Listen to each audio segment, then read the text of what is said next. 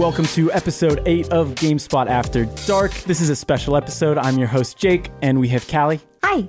Lucy, Hey. Greg Miller, Yeah. Blessing Adeoye Yes. Jr. Dude, you crushed it. Damn it. All right. Good stuff. I practiced I maybe a little bit. I've been little bit. psyching myself up in the mirror every day before games day. Like, you're not gonna, you're not gonna screw this up. You're not gonna screw this up. As someone with a last name like that, I oh, yeah. I get it. Because everybody's probably like, oh, plague. Yeah, I get like plat, plague. I'm like, mm. no. Closer. Sound it out. Farmer. Five more tries. You're almost there. I got uh, Yames once. Yamas? Yeah. Whoa. Soft J. That's like when people call it Tarjay. My mum's friend Morag genuinely thought it was called Tajay. Your mom's friend Morag. Yeah, I, I had family members tell me that Tarjay's like She the live in a fancy lava version. mountain. she a mini boss or a full blown level boss? She was a dead. Uh, anyway, Greg tired now. Greg Greg Miller is from Kind of Funny, as I'm sure people listening know. Yeah. And then Blessing, you are okay the OK Beast podcast, the OK Yes. Beast. Okay, Beast. and uh, you're interning for, or in, is that what it is? No, is it is intern? not an internship, All right. sir. All right, I'm Thank sorry. you, Because they pay interns, right? Okay, you know what? That's enough. Cut his mics, everybody. Cut his mic. Blessing, what are you doing here in San Francisco? Uh, I'm here for Kind of Funny uh, Up and Comers, which is a program that you guys greenlit at the beginning of this year. Uh, you guys, of course, have a Patreon. And so uh, you guys had goals. And one of those goals was to bring up somebody in the Kind of Funny community who the community thought was is doing uh, I- good work. I feel like I'm patting myself on the back. It's hard, right? you, are, you are doing such a good job pitching this program. Thank you. 'Cause I'm like, how would I say this in a way that doesn't make me sound like an asshole? But like, essentially, you bring up somebody from the community to come make content with you guys for a week, uh, and yeah, it's I mean, people for some reason chose me, and so I'm here in SF for a week making content with uh, Greg, Tim, and the whole crew over at Kind of Funny. Well, we're happy to have you here. Yeah, this thank is you awesome. so much for having me. Yeah, you were on with uh, Xavier Woods too, I weren't was, you? He's yep. a friend of GameSpot as well. He does a lot of stuff He's um, awesome. for us at E3. Yeah, he's he's fantastic. Yeah. Really Very like him. So the the community chooses. How does that work? Do they just kind of just I think it vote was a or just like, form. Okay, yeah, we had a it's submission form. Yeah. Okay. So like in 2018, we got really serious with Kind of Funny Games Daily. Of we do a daily show, and there's a lot of different uh, podcasts and Twitch streamers and YouTubers out there that don't. Uh, get the views they deserve or the audience they deserve, and we're lucky enough to have a sizable one. So we uh, started inviting people on pretty much once a week in terms of coming on to talk about what they're doing, and then yeah, that escalated to the Patreon in January, where it was like, well, we you know are trying to push uh, efforts and fundraising right now for the future of Kind of Funny, whether it be a bigger studio, more employees, stuff like that. And it was an idea of like, cool, you guys like these new voices come on. Well, what if we took it a step further and gave them a chance to come on? Because when people come on, obviously they're, they're thrown right into it and they are doing the daily show and they've never done it before. And there's nerves and there's this and there's that. What about bringing somebody on and letting them actually like uh, go through the entire week and then progress? The idea originally was going to be that Blessing would host with me the first two days of the week. Three. Then, well, then Oh, Wednesday okay. he would run the show. Yeah. And then uh, Thursday and Friday, he'd bring co-hosts of his own choosing from anywhere in the industry. We'd go get him whoever he wanted. And then, of course, uh, there was a little Last of Us event in uh, L.A. So I was like, well, you get one day of hosting with me, Blessing, and then you get to do with WWE superstar Xavier Woods, and I'm, I'm going bye. That's pretty cool. That's awesome. I, I I imagine like that's such a cool opportunity. Right? Yeah, it's been a really crazy week, but I've I've really been enjoying it. And yeah, thank you again, Greg, for uh, bringing me out. Um, and yeah, dude, it's been it's been an awesome opportunity for sure.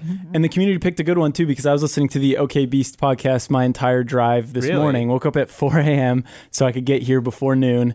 Uh, and yeah, two podcasts, and that was pretty much the whole drive. You guys go on a long time, yeah, we do go on a, uh, go on a long time. Yeah, uh, but it was very entertaining. thank you. Uh, anyway, we normally start this out with what we've been playing, but we have a special segment which we call the Chris from Dayton, Ohio segment because he wrote in saying, I don't know who the hell any of you are, so what kind of games do you like to play? Uh, so, Greg, Yeah. what kind of games do you like? Oh, you we play? didn't do the jingle. Uh, there is a jingle, but we don't have Tamoor who does. I know. Could we cut it Okay. from like last week's podcast Yeah. and put it in? I could try. Well, I I, inter- I try. interrupted it last week, but he oh. it's the Chris from Dayton, Ohio segment. Ba-dum, bum, ba-dum, bum. Chris. Chris. anyway, Greg, tell Hey. us t- tell us what you play. I, I think the people probably have a good idea, but uh, you Yeah, know. what I like. Uh, I mean, if I was gonna say, I would say third person action. Right, would be my game. I like that. I like being able to see the character run around and stuff like that. Uh, I like, uh, you know, your your RPGs here, Western RPGs for the most part. Um, I like a good story, a good narrative, stuff to that effect. How about you, Blessing? I am a very mixed bag. Um, I, it's probably easier for me to tell you what I don't play than what I do play. All right, let's Like- have that. Okay, well, well, I don't really play MOBAs. Uh, strategy games are kind of like over my head. I would love to get into strategy games, but they kind of uh, defeat me. I was telling, I was actually telling somebody the other day that uh, I I like to think that I like JRPGs because I feel like the cool kids of video games like JRPGs, um, but I I mainly like Pokemon and Persona um, and like certain franchises. Good picks. Yeah, Great. Peas and yeah, we are the same. Yes, I yes. I'm the same way. I'm always like, you know, I seem like someone who would like JRPGs a lot, but really the selection is very Dude, limited. You're not diving into that Tales of Berseria. That- that's the thing, right? The new Tales game, Tales of Arise or Yeah. Arise? Arise. Arise. I thought I was sw- I could have sworn it was going to be Arise, but it was Arise. was it really Arise? Well, they all It's end with a like Ia at the end, so that's Yeah. why it's kind of like strange. I see the trailer for that and I'm like, dude, I wish that I was the person that was really into that. But then like I tried playing the demo for uh, Dragon Quest Eleven. Is that the latest one? Yeah. They have the demo on the on the Switch eShop uh, where you can play like the first couple hours or whatever it is, and the progress carries over. And I was like, yes, this is the one that people champion. This is the one that Jared Petty do- doesn't stop talking about. uh, and so like I started playing it and I was just like. Why? What's wrong with me? Why can't I be the JRPG? I'm kid? broken. Yeah. um, but specific JRPGs uh, I can get into, but mostly I'm kind of like Greg, where like third person action is definitely my jam. I really like platformers, um, puzzle games. I really like so like The Witness, uh, Inside, um, games like that. Baba is you. Um, Ooh, that's a good one. but yeah, like I mean, if you give me a great game, that's not that's not that's not strategy. Then I'll probably enjoy it. We actually got a question about. Uh, we'll, we'll get into it later, but someone was asking like, "What kind of niche JRPGs do you guys play?" And I was like, uh, "I don't know if anyone could really No. answer that one." ah, Uh, but I was like, we can turn this into niche games we play, but we'll get to that later. Uh, but anyway, Callie, what have you been playing this week? um, I'm still playing Control. I'm I'm like prolonging it on purpose. Sure. I really enjoy it. I'm like I'm gonna get the platinum. Hell Like yeah, I you really, are. Hell yeah, I yeah, really you are. enjoy seeing you pop up in my uh, PlayStation friends list, being like, "Callie has earned a trophy for this, this, this, and this in control," and I was like, "Damn, girl!"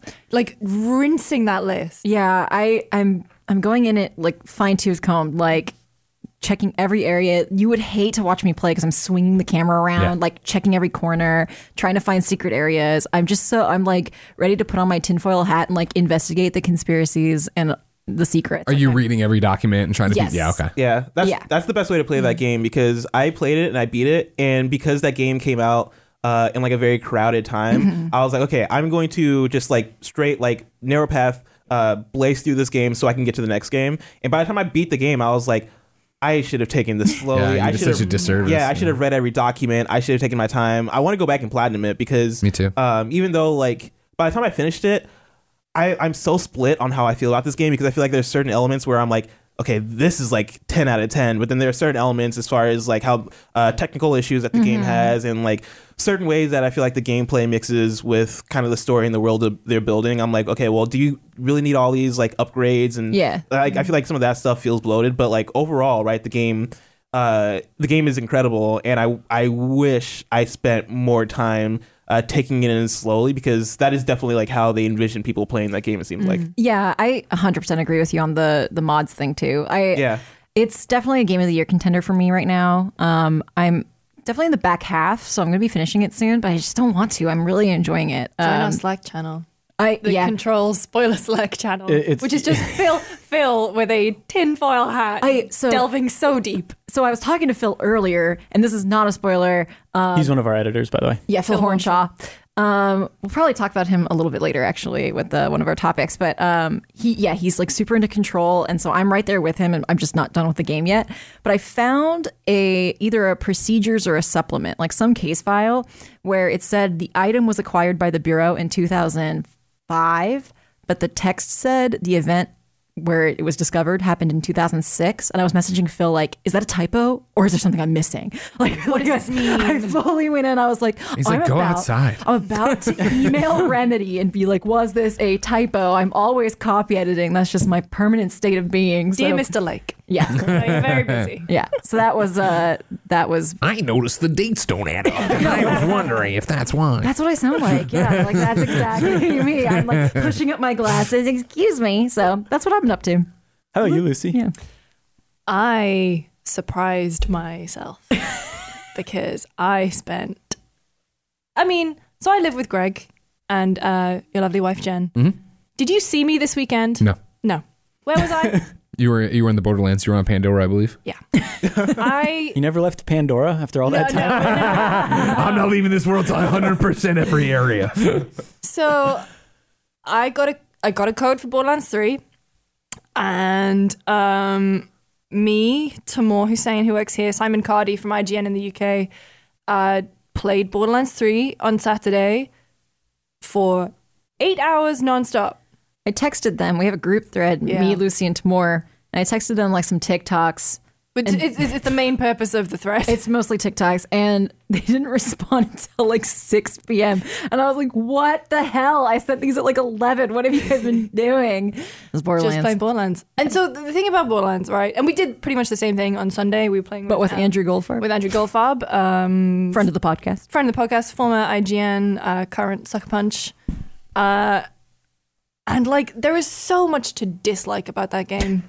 yeah. There's so much to dislike, and I and I mean, a lot of the times we were talking uh, when we were playing, and it was like, yeesh.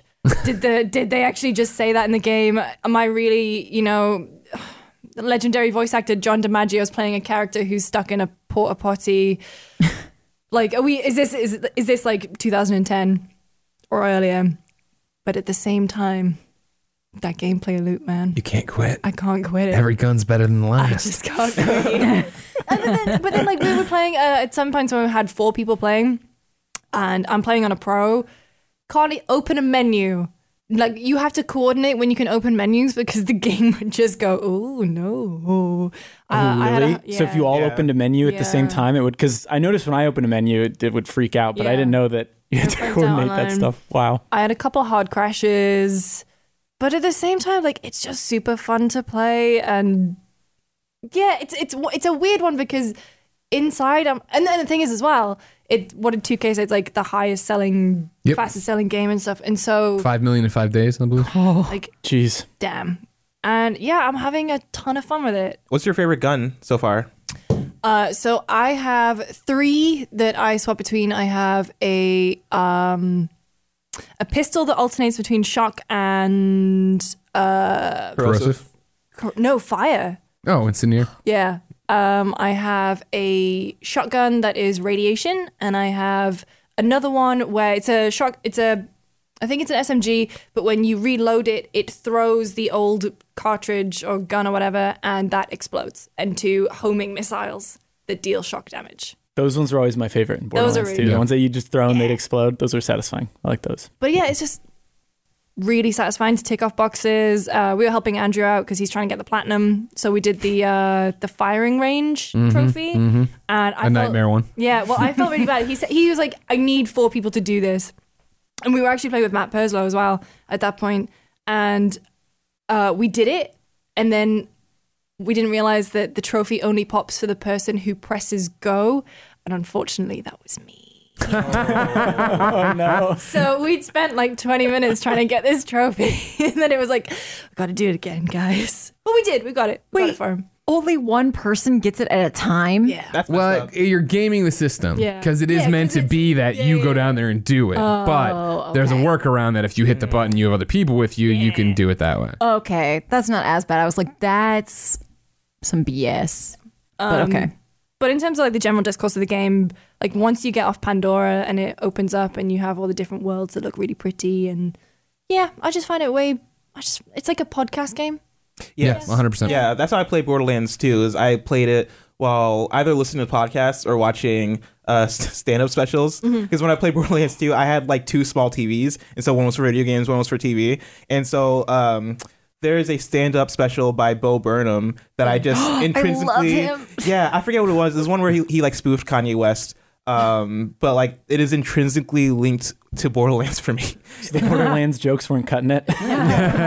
well, I mean, like that's the thing for me in Borderlands Three, where like weirdly enough, I feel like I'm having the opposite issue uh, of a lot of people, where like I think the writing is like fine. I it, it's one of those things where I suspend my expectation because I'm like, okay, this is Borderlands. Sure. I I'm going into it expecting Borderlands humor and like having that expectation when I go into it. A lot of jokes actually kind of do hit for me. A lot of them, of course, don't, but a lot of them at the same time. Like there was there was one uh one time I was playing.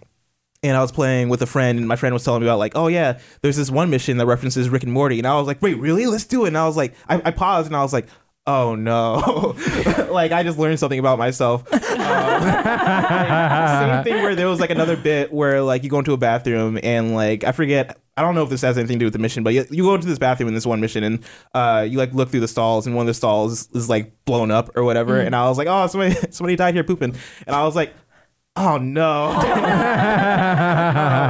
but uh, We've all had that moment though, Yeah. with, with comedy where you're like, "Oh, this is what I laugh at." Yeah. Uh oh. Um, and we had a joke about on uh, the OK Beast podcast where we were like, man, we might be like the Borderlands podcast because our humor is just so stupid, but we just veer back and forth between like good conversation and, and dumb humor, right? Um, but the issue I've had, I've been, I've been having with Borderlands is I feel like the the structure of the game, um, at least for me, right, being like probably like eight to ten hours in, I got to a point where I was like, man, you really just shoot in this game, Yeah. and that's it. And the shooting feels good, and the skill trees feel good, and the moment to moment feels good. But I feel like after a certain point, I am getting tired just like shooting things over and over and over again. And that's why, like for me, it, like it is a great podcast game mm-hmm. because it is something to do while I'm listening to podcasts, or while I'm talking to friends, or mm-hmm. while I'm like mm-hmm. hanging out with people. But like it's hard. It's it's almost hard for me to play that game by myself and feel invested when I feel like the next thing I'm looking forward to is just shooting more things. And I don't Yeah. know if that's a me thing and a first person shooter thing that like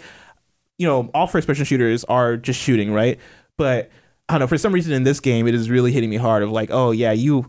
I am really just shooting shooting things more and some more and more. Yeah. Well, they make jokes about it too, right? Where you're out on a quest and they're like, "All right, it's gonna be this, and it's gonna be complicated," and you end up just shooting everything. And Yeah. like, that is Yeah. that is one of the punchlines. Yeah. I do find it very satisfying to mop stuff up because the open world, I think, especially once you get off Pandora, are less just like big, broad, open spaces that you have to drive everywhere to. Especially when you get to uh, like Meridian and places, and they're they're smaller, they're more self-contained, and I like that more because it feels more obtainable for me to do and see everything.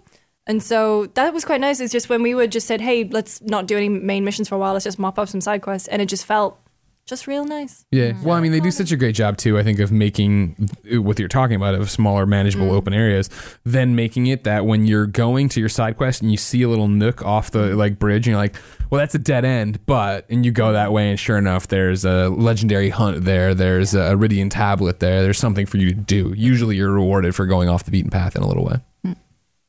Greg, how about you? What have you been up to? What have you been playing? I'm hopelessly addicted to Borderlands 3 as well. Oh, really? I'm on the march to uh, platinum as well. Uh, you might ask, man, you must play with Lucy a lot. No. uh, my roommate and friend sits seven feet away from me on the other side of this wall and doesn't play with me at all and never invites me. I play with Goldfarb. You know what I mean? He helps me out. We play a lot. We talk. It's interesting. Lucy doesn't. It's weird. In my defense, I had only just died, and you were like level 20. I've told you repeatedly. First off, I was way higher than level one. that the game scales perfectly for that kind of stuff. All right, and me and Jen are happy to come help you and play anything. You know what I mean? If you don't want to do it, it's fine. You don't want it. Uh, by the way, thanks, Dad. Thanks, Dad. Yeah. uh, by the way, blessings coming over tonight to play Borderlands. So we brought an extra PlayStation in the back. Uh, so Have you have you hit in Endgame yet, or are you? Yes, I'm Endgame. Yeah, I've, beat, How's I've beaten the story and stuff. It's interesting, right? Uh, it's Proving Grounds, right? Mayhem mode, and then Circle of Slaughter. Mm-hmm. And so, Proving Grounds, I, granted, you can play them before Endgame, I guess, technically, right? And so, or maybe it's Circle Slaughter the other way around. Doesn't matter. Uh, I thought, and I still expect those to be, I thought they were repeatable, that you would go and do them over and over again. But once I cleared it, it was just gone, the first one. There's a bunch to do or whatever. And it was like, oh, dang, okay. I, I, I hadn't had applied Mayhem mode. Are you familiar with Mayhem mode?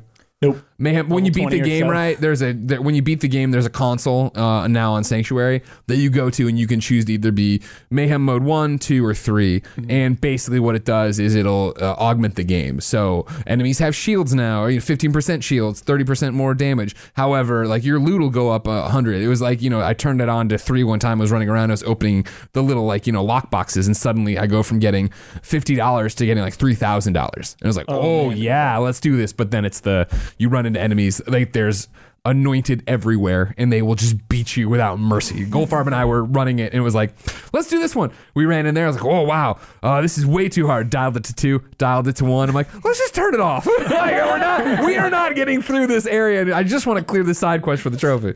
Um, Are you are you pretty close to that platinum? no, I mean like it's. I'm taking it in stages. I think more like I'm still not level 50. Uh, this week's been really busy with travel and events and stuff, so I'm at 48 right now. Okay. Uh, so once I get that, that's when I'll get a little bit more serious about clearing off the the rest of the world, doing all this stuff. It's you know little stuff like going down and spending the money on the uh, cosmetic items and all that jazz. I have that all ready to go and doing the uh, you know the shooting range and stuff like that. I know what I need to do and knock it off, but I'm in no hurry. But uh, since you want to choose other things, I'm going to get you out of there. I've been playing a lot of Apple Arcade. Ooh. Okay. Uh, Apple Arcade. When I went to that uh, i- iPhone reveal iOS thing at, uh, at Apple uh, Center, I was like, "Wow, this actually sounds cool." Like when they got to Sayonara Wild Hearts, when I was like, "Wow, wait a second! If you're going to be able to bring that kind of game, that kind of indie, that'll be rad." And so then when they actually launched it, launched it, I jumped in and got a bunch of stuff. And so the games I want to call out, and I have to look at notes because I keep forgetting the name. Uh, I played yesterday on the plane. Assemble with Care It's so good. so good, right? And I felt, I felt, I want you to know, I felt a personal accomplishment of beating the game and not crying, just tearing up real bad because it's one of those games. You know what I mean? It's telling you a story. Are you familiar with it? No, what kind of game is it? So, it, man, imagine kind of like Florence, like with the puzzles and stuff like that, right? Where the idea is that you are this woman who's a, basically a repair woman, and you've been traveling the globe. You've walked into this new town. You're gonna make some money to go to this festival, eat a bunch of cool food, and then do whatever. So people come to you with broken items, and it's uh, the broken items are kind of parts of their broken relationships.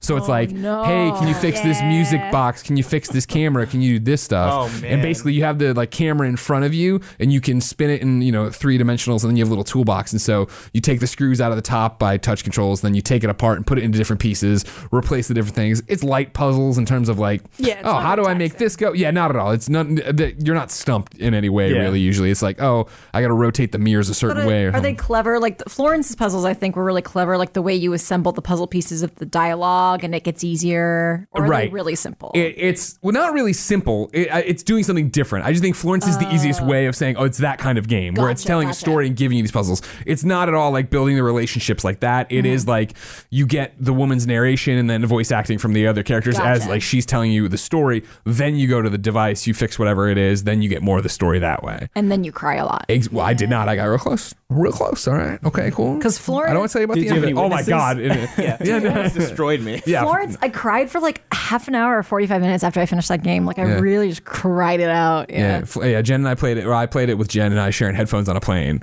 and she cried, and then I think I did too. And then it was that I loved the soundtrack so much, like I bought the vinyl and I put it on uh, Amazon, and she'll walk into the room and like she'll hang out for a while, but then when the songs start getting to the sad parts of Florence, she's like, "Turn it off." Oh, no. skip it. Make it stop. Yeah, exactly. Echo, I- play Kesha. I have it on my iPhone. I haven't played it yet. Oh 'cause my everyone God. Says it's really sad. but It's I bought it 45 minutes. it's Go out there right now. We'll I know, wait. right?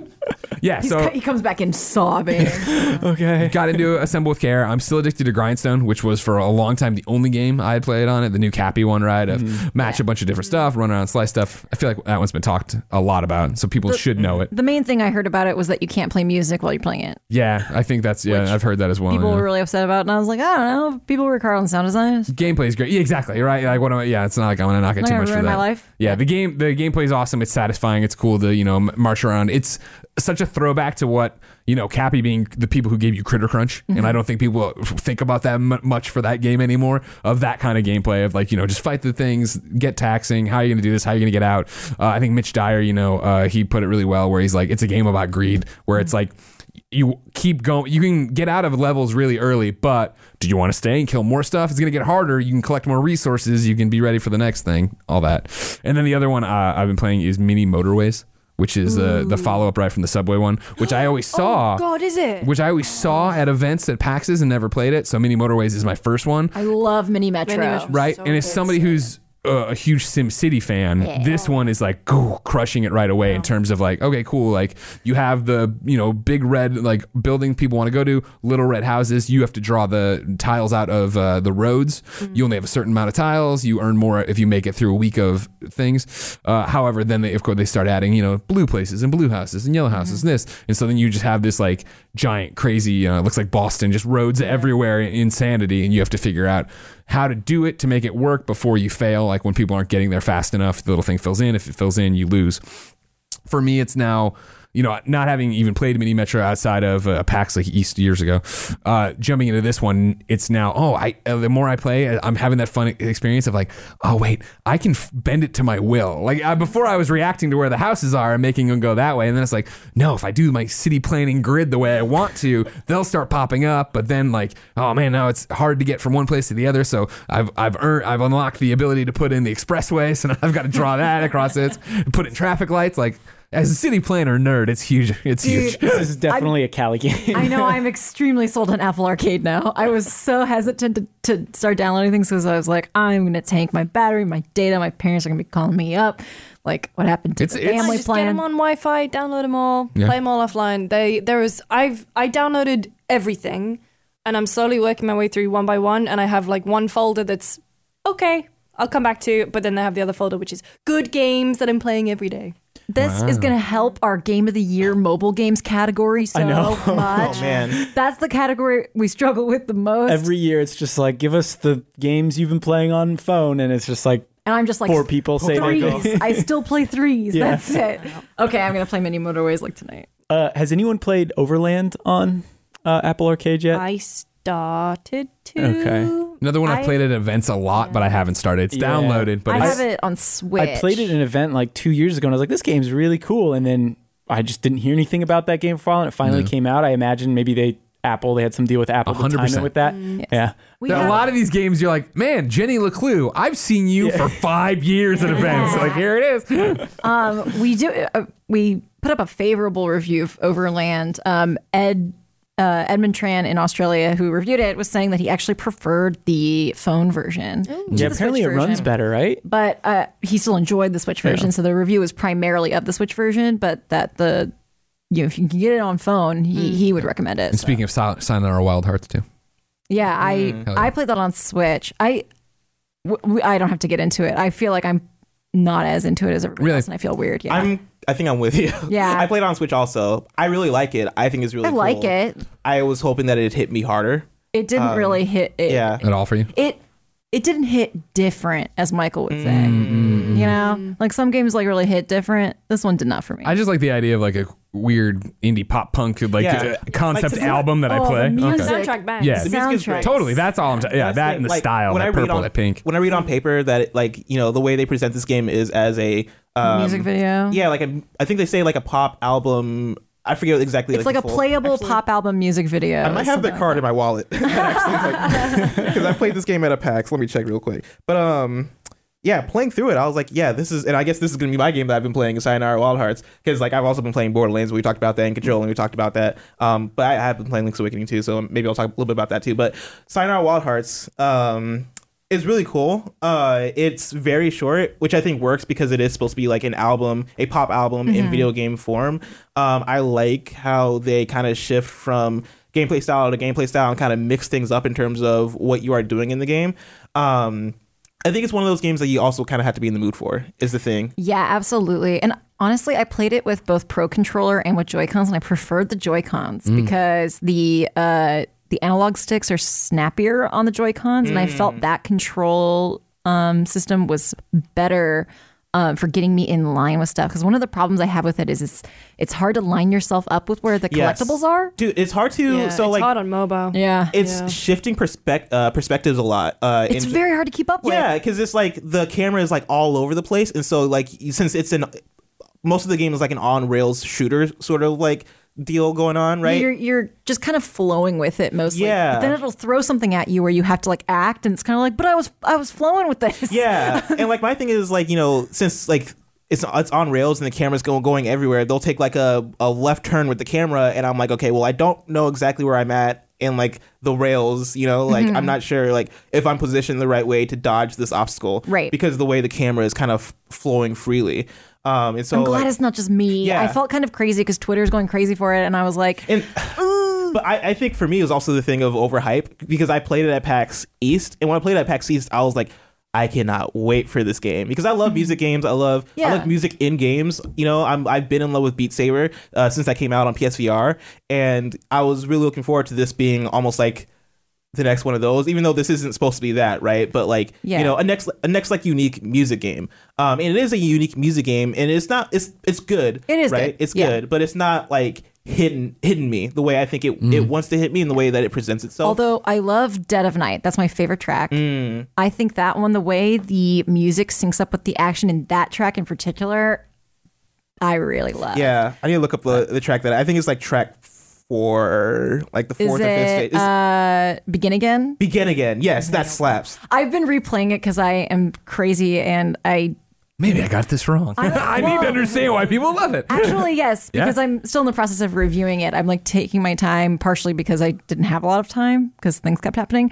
But um, yeah, I've been replaying it because I'm a completionist, and I was like, I'm going to get gold on everything, and then Mm-hmm. unlock YOLO arcade mode, and like you know, and th- that's the thing too is that like they grade you after each track um Mm-hmm. and after after you finish finish each track it kind of pops out to the menu of like okay go to the next one right and It- I, I think there's a mode Oh yeah. yeah i think there's a mode you can go to in the menus that like i think it's an, an arcade mode that allows you to flow to the next one Mm-hmm. and i wish the game was just uh, started off with that you know instead of like I agree. yeah because the way they present it right it's like i play the first level which is like a minute long right finish it it pops out to the menu like choose the next next, next track and they grade you on all this stuff right and so like most of the time i got b's or whatever and it does that after each track where I feel like for a first experience, it definitely should have been like, okay, we're going to immerse you because it seems like well, the Yeah. way you would listen to an album, right? You would listen to it like front to back first, and then like go visit the songs you like again. Yes. I, I totally agree. There's so there's a arcade mode where you don't get kicked back to the menu, and then there's YOLO arcade, which is if you die, you're kicked out.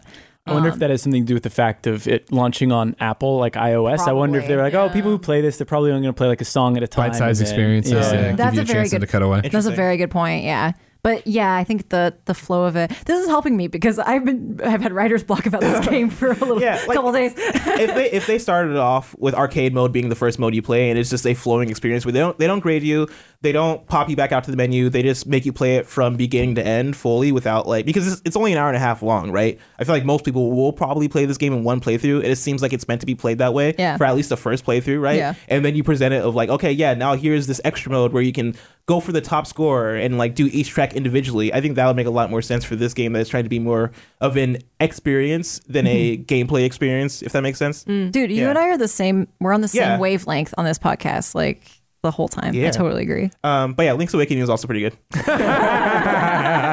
I'm only I'm I'm not that far in it. I'm only like uh, I've only just finished the second dungeon. Um, the thing that I my main thing, my main takeaway from this game is that I might just be dumb. I might be stupid because like I've used a guide in Link's Awakening more times in the first like three hours than I've had I have for like full games. Have you Because that game is it, it has its it shows its age. I think. had you ever played the original? No. Okay. And that's the thing, right? Like I talked to uh, Tim Gettys, who I think has played the original. Oh, yeah. Um, and other people in the KF office who I believe have played the original, and they seem to not struggle as much with it because they know like where where to go and what to do. As somebody who's jumping into Link's Awakening for the first time, right? Like, I mean, immediately I was like, this art style is beautiful. Uh, this game seems awesome. The soundtrack seems cool. And then getting into it, I was like, okay, what do I do? Where to, uh, where do I go next? And like they have like a, a pretty cool system where uh, you can go to these houses that um, are essentially like these telephone houses where you call somebody up and they're like essentially hinting at this is the next thing you're supposed to do. But even with that, I was mad lost so many times. You- what I have a question though. Mm-hmm. What was your first Zelda? Ocarina of Time, but I Oh, also yeah. played it very late. I, I played it pretty late actually too. Yeah. But um yeah, I think I think Link's Awakening, even though it's a remake and it's a fantastically done remake, I think the game still shows its age a little bit in the obscurity of it. Like it definitely feels like an old Zelda to and me. Ocarina of Time, I feel like was also very obscure Yeah. in, in some of his moments. Like there is, uh, actually, I don't, want, I don't know if I should spoil Ocarina of Time. Is would If you haven't played Ocarina of Time people yet, like, be people, mad if I like No, I think you're this good. isn't even this isn't even like a story spoiler, right? Like there's essentially like a a, a moment in like the final moments of Ocarina of Time, like the final dungeon, where like you have to have like a specific type of arrow to progress. Yeah. And I was like, oh, I guess I just don't have this arrow, and I looked up a guide on how to get that arrow, and it was the most dumb thing where you had to stand in a specific place and then aim your arrow at the sun, and and then that'll give you like the fire arrow or whatever that I needed to progr- progress. There- there's a puzzle in Link's Awakening like that that I was stuck on. Yeah, yeah. I was like, it, it's telling me to shoot the thing in the eye, and nothing oh, is Oh, yeah, happening. we had a hard time with and that. then finally, I was like, all right, well, there's this dumb platform here, and I stood on it and shot it, and it was like, bing, and I was like, oh my god. I love Zelda. I hate like that. I, I I love Zelda and I love puzzle games, but like when the puzzle is like just like, hey, you got you're gonna have to do this just like weird thing, um, where you like hit every wall and then spin around twice and then grab out like switch to your arrow and then this door will unlock. Then it's like, okay, bro, like let's chill out a bit and let's like you know rein this back and treat me like a child. yeah, you know. There's also another one in that where you have to kill enemies in a room in a specific order. Yes, which I is just finished that. I, I so the only reason I knew how to do that right away is because well I played the original but that was so that was long ago. I don't remember. But then Mm-hmm. I went to PAX and I played that dungeon at PAX. And I was on that and the guy next to me like the guy running the booth just was like tapped me on the shoulder he's like you gotta kill him in this order. And I was like Dude, I dude, okay. That that stumped me so hard because yeah, in Link's Awakening, right, um, a lot of the dungeon rooms are completed by killing all the enemies, and so I got to that room and I was like, well, obviously I had to kill all these enemies, and I killed them and nothing was happening, right, and until I figured out that thing, and I and I got the advice from a specific part, Yeah. like another part of the dungeon, right, um, and once I like that was one of those things where I was so close to looking looking up a guide, but I was like, I know I'm at the final moments of this dungeon, and so I just stuck it out. Um, and when I figured that out, legit, I've never felt more smart. um, but I mean, so far, I, despite that, I'm really enjoying Link's Awakening. Um, once again, like really cool art style. Frame rate issues are kind of putting me off a little bit. They are kind of surprising to me because like I feel like Nintendo's usually pretty good about that. Even though now, now that I'm thinking back to Breath of the Wild, I know there were frame rate issues when you got to some areas in that game too. But like in Link's Awakening, it seems to be like it's everywhere. Um, at least when you're outside, not in the dungeons, but There- like yeah, there are some. anywhere where there's like bushes and stuff, it seems like the frame rate chugs for like just a few seconds. Mm-hmm. Um, it's not like single digit frames. It is like just a tad. Um, it doesn't it doesn't ruin the experience by any means, but it is something that's very noticeable for me. yeah Um, and I, it sounds like I hate this game. I absolutely love this. game. uh, I'm enjoying all the things about it. I'm enjoying exploring and all that stuff. And so, Uh, well, I've been playing. Well, I I actually didn't play much because I was home all weekend, where I only had my Switch, but I got a Switch Lite, so I've been playing around with that. Ooh. Yeah, I was one of those suckers. Uh, but I actually like it a lot. It's it's light. It's pretty comfortable. Uh, my hands are a little too big for it. Um, but for the most part, I've been enjoying playing games on it. Uh, I played a little bit of Dragon Quest, a little bit of Super Smash Bros, a little bit of everything. Uh, no, not everything, but I played a lot on it, and it was a it was a good time. My biggest question is whether you can actually read anything in Fire Emblem. So I didn't play Fire Emblem. Ah. so I didn't play everything. I didn't try Fire Emblem, but yeah, I my guess would be no. I th- there's so Fire Emblem is one I kind of figured would be miserable to play, and Darkest Dungeon is another one that mm. just had so much UI and so, so much small text that I can't imagine everyone Put Doom on it. anything. Doom's bad enough on a normal Switch and handheld. Put it on a Switch. I Lite. got motion sick playing Wolfenstein 2 on on Switch handheld mode. I can't imagine doing it on even a even smaller screen. How easy was it to transfer your profile over? Oh, good question. It actually wasn't that bad. I think the biggest pain was I had to re-download everything. Like you can't just swap. I couldn't just take out my S or my mini micro SD card and put it in and be like, there are all your games. It says it, it'll make you format if you do that. Ooh. Uh, so I, I had another micro S, micro SD, so I had to re-download like all the games I wanted to play, which for me was only like four or five. Um, and then I had to transfer saves, which was kind of a pain because I'd have my old Switch next to the new one, and then go into settings and do like begin save transfer, and then hit send, and then go to the other one and hit accept, and then it would like I don't know shake hands or whatever, and I'd get my I'd get my save finally. But but like I don't know how cloud save works. Like I haven't even messed around with cloud save too much. I imagine I won't because I think I'm just gonna keep my uh my my original Switch in the office just for Super Smash Bros. because that's what people use it for, uh, and for capturing when I need to. And then the rest I'll probably play on that thing because I like that I, I like having that smaller device, especially on Bart. I don't know, having the Switch on Bart. I was always worried about someone just grabbing Yanking it it. out of my hand. I mean, I guess they could do that with This tiny Lite, one, there's too. no way. but, but I, I got a firmer. No grip one has on that it. precise of a grab. no, yeah, Tim got it, uh, our office copy, and has been using it all weekend. He came back with raving impressions of it, and when I held it, it was that immediate thing of like, man, I don't need this, but I want this so bad. Yep, and like, yeah. I, like, I get, take it away, like, because it's got such a great form factor to it. Yes. It obviously feels like Vita, which I miss every day. It's right there, ready to go. Like, and like, it, it felt awesome, man. Yeah, Dude. totally. When I when I got it and like set everything up and started playing, I'm like, I didn't need this. Yeah, I yeah. did not need this, but I'm happy I got it. So uh, Miranda Sanchez from IGN gave me the brilliant idea. She and I are going to do this. Wait until they inevitably release an Animal Crossing version, and then get that. For Nice, smart of you. Yeah. So I'm excited to see what that looks like because you know they're going to do it, I and can't wait for then I will buy the thing that I still do not need. Greg, Yeah, you and I went to go see a game. we sure did. What game was that? That's The Last of Us Part Two. Finally. Whoa. Uh, this is the we, we it was yesterday. Yesterday? Yeah, it was yesterday. It feels it's been a blur. Yeah. I've been up at four the past couple days, so I'm exhausted. Uh, but anyway, we saw The Last of Us 2. We got to play about two hours of The Last of Us 2 in LA. Ooh. In LA. La La Land. La La. Land. I don't know why. Hollywood. So much emphasis on that. many Jason Sudeikis was my Uber driver. Uh, overall impressions man, based on what you played. man. Cyberpunk is going to have to bring everything in the video game universe to stop this game. Yeah. This game, I, I I've talked to no one else about it. So I'm very interested Oh, to actually okay, have a conversation. okay. Well, I mean, somebody who's played it, right? Yeah, yeah. But like I like, was going to say, we talked about it literally last night. I know, I know, I know, I know, I know. Let me rephrase. I haven't talked to somebody who's not a moron about it. I wasn't invited. but yeah, like I, it like uh, it floored me on just about every level, and I think that's saying something. As The Last of Us is amazing, we all know The Last of Us is amazing, so you assume Last of Us Part Two will be amazing.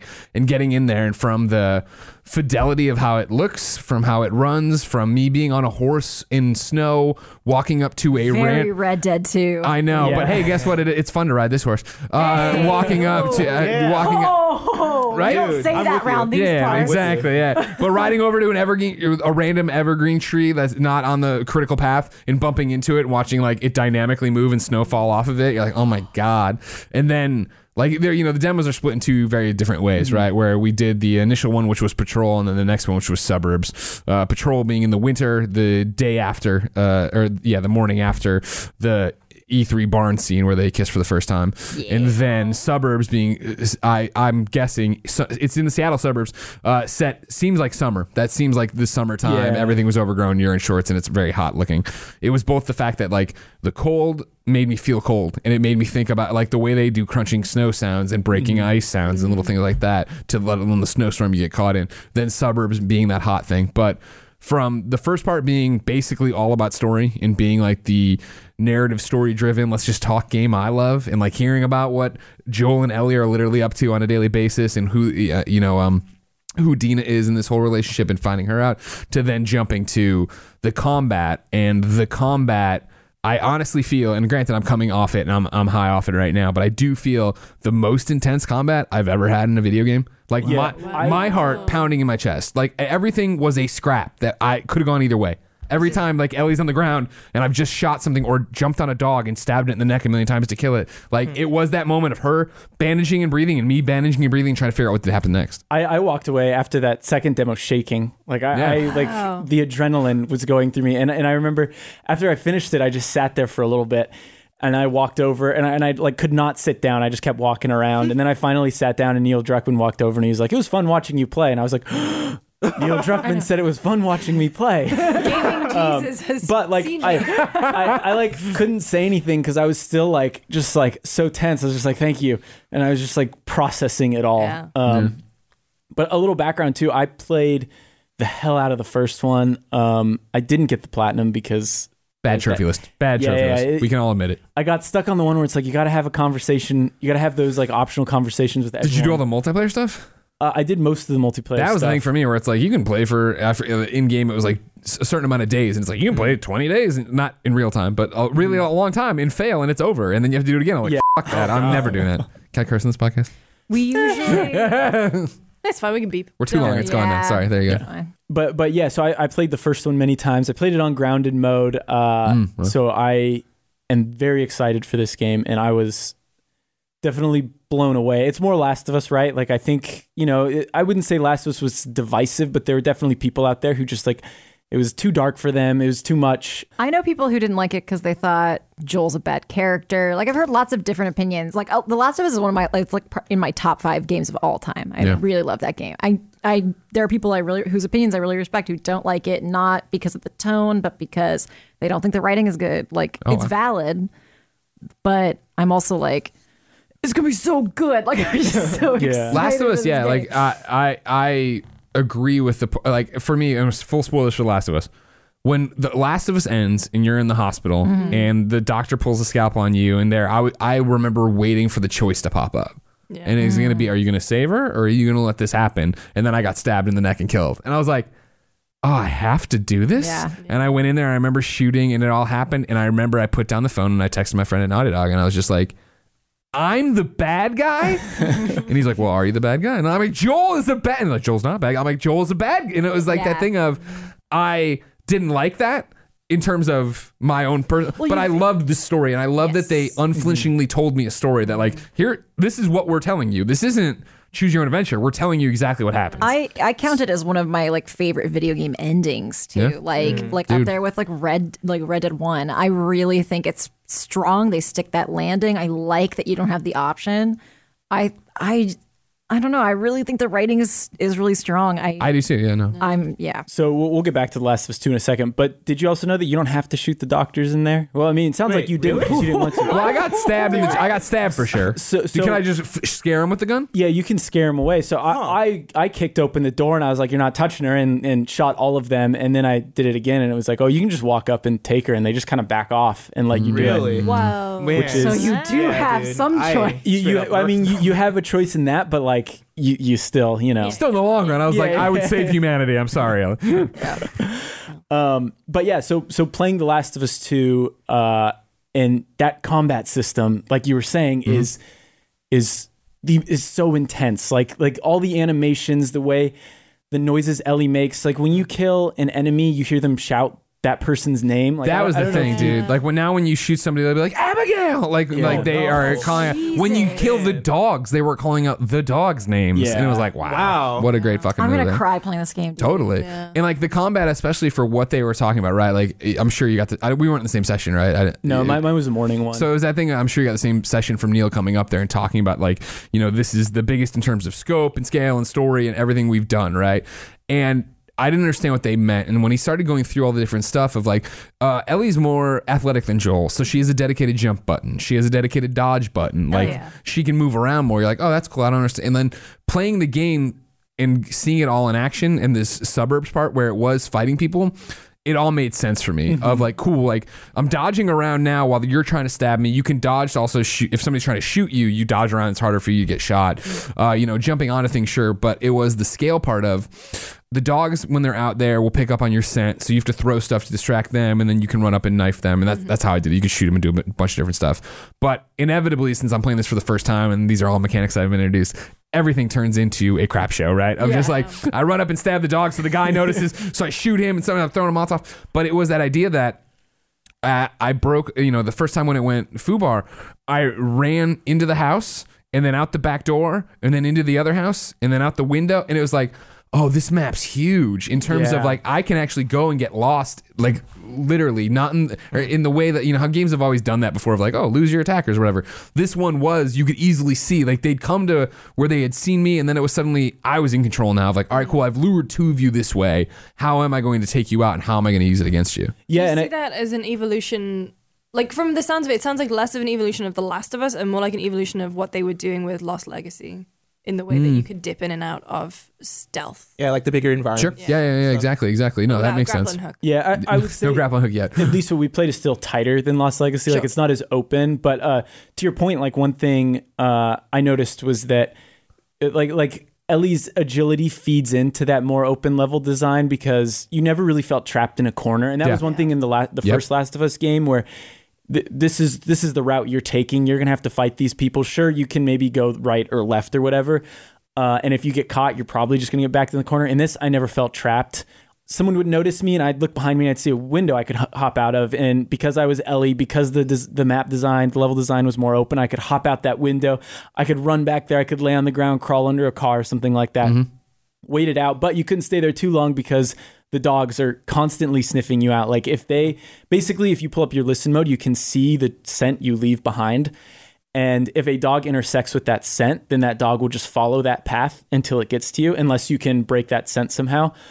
Uh, so, so you're kind of forced to constantly move. And, and I think that all feeds into Ellie being more agile, the levels being more open.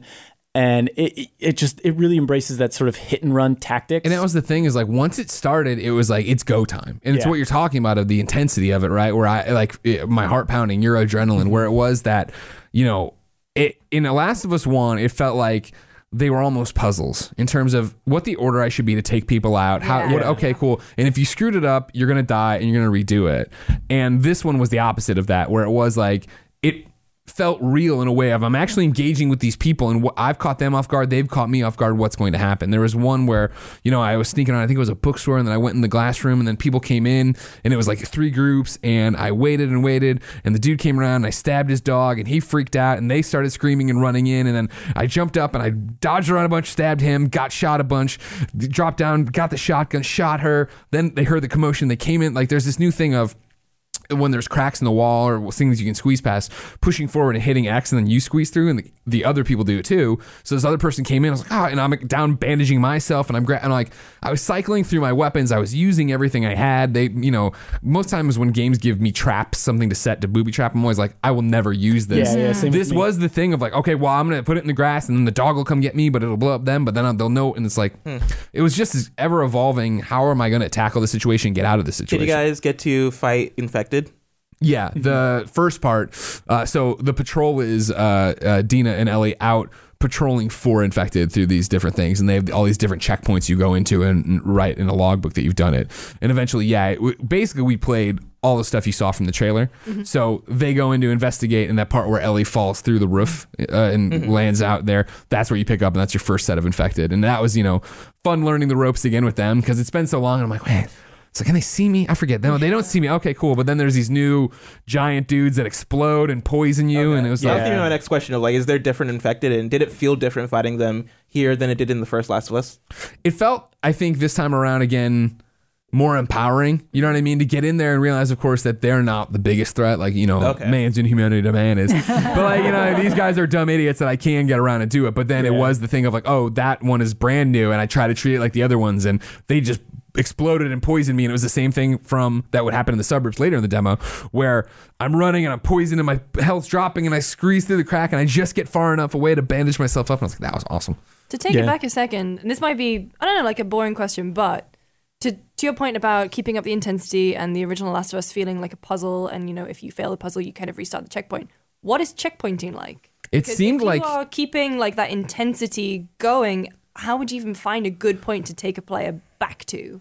Now of course this is pre preview code Sure. so it seemed like it was based on like your like there's different I, not this isn't exact but like carloads of people. Right. so once i took out a section of car, the, with these gr- this group that i'd done in one area and i progressed to the next thing because we're all trying to find we're, our thing was to try to get to tommy and there's like smoke in the distance. So we're winding through this neighborhood of blown out houses and all that stuff. I'd kill one group right or clear the one group move into the next and if they killed me it would start me pretty much from where i, I stopped the last group. Gotcha. now the thing about it was though that it, it loaded instantly Yeah. did you see this? I would die and it would come back, and I was like, "Oh, okay." So I, I didn't even notice it loaded that quick because it has that tip screen. It's like X to continue, and I thought it just meant X for another tip. Yeah. And then, and then I found out I was like, oh, actually, it, it's And so- loaded. it's and just, so it's one of those- It's just a tip screen there. I don't know if that's vertical slice stuff or if that's just for this demo or whatever, but it was like again, like those kind. I remember when you die in a long stretch of the first Last of Us, like, ah, crap, all right, yeah. but and like Yeah. to get back into it immediately, it kept up the intensity of like, all right, cool, I got to move on, I got to get these people. Yeah. The the dogs were tricky too. Like Yeah. the, the And it was- dogs made it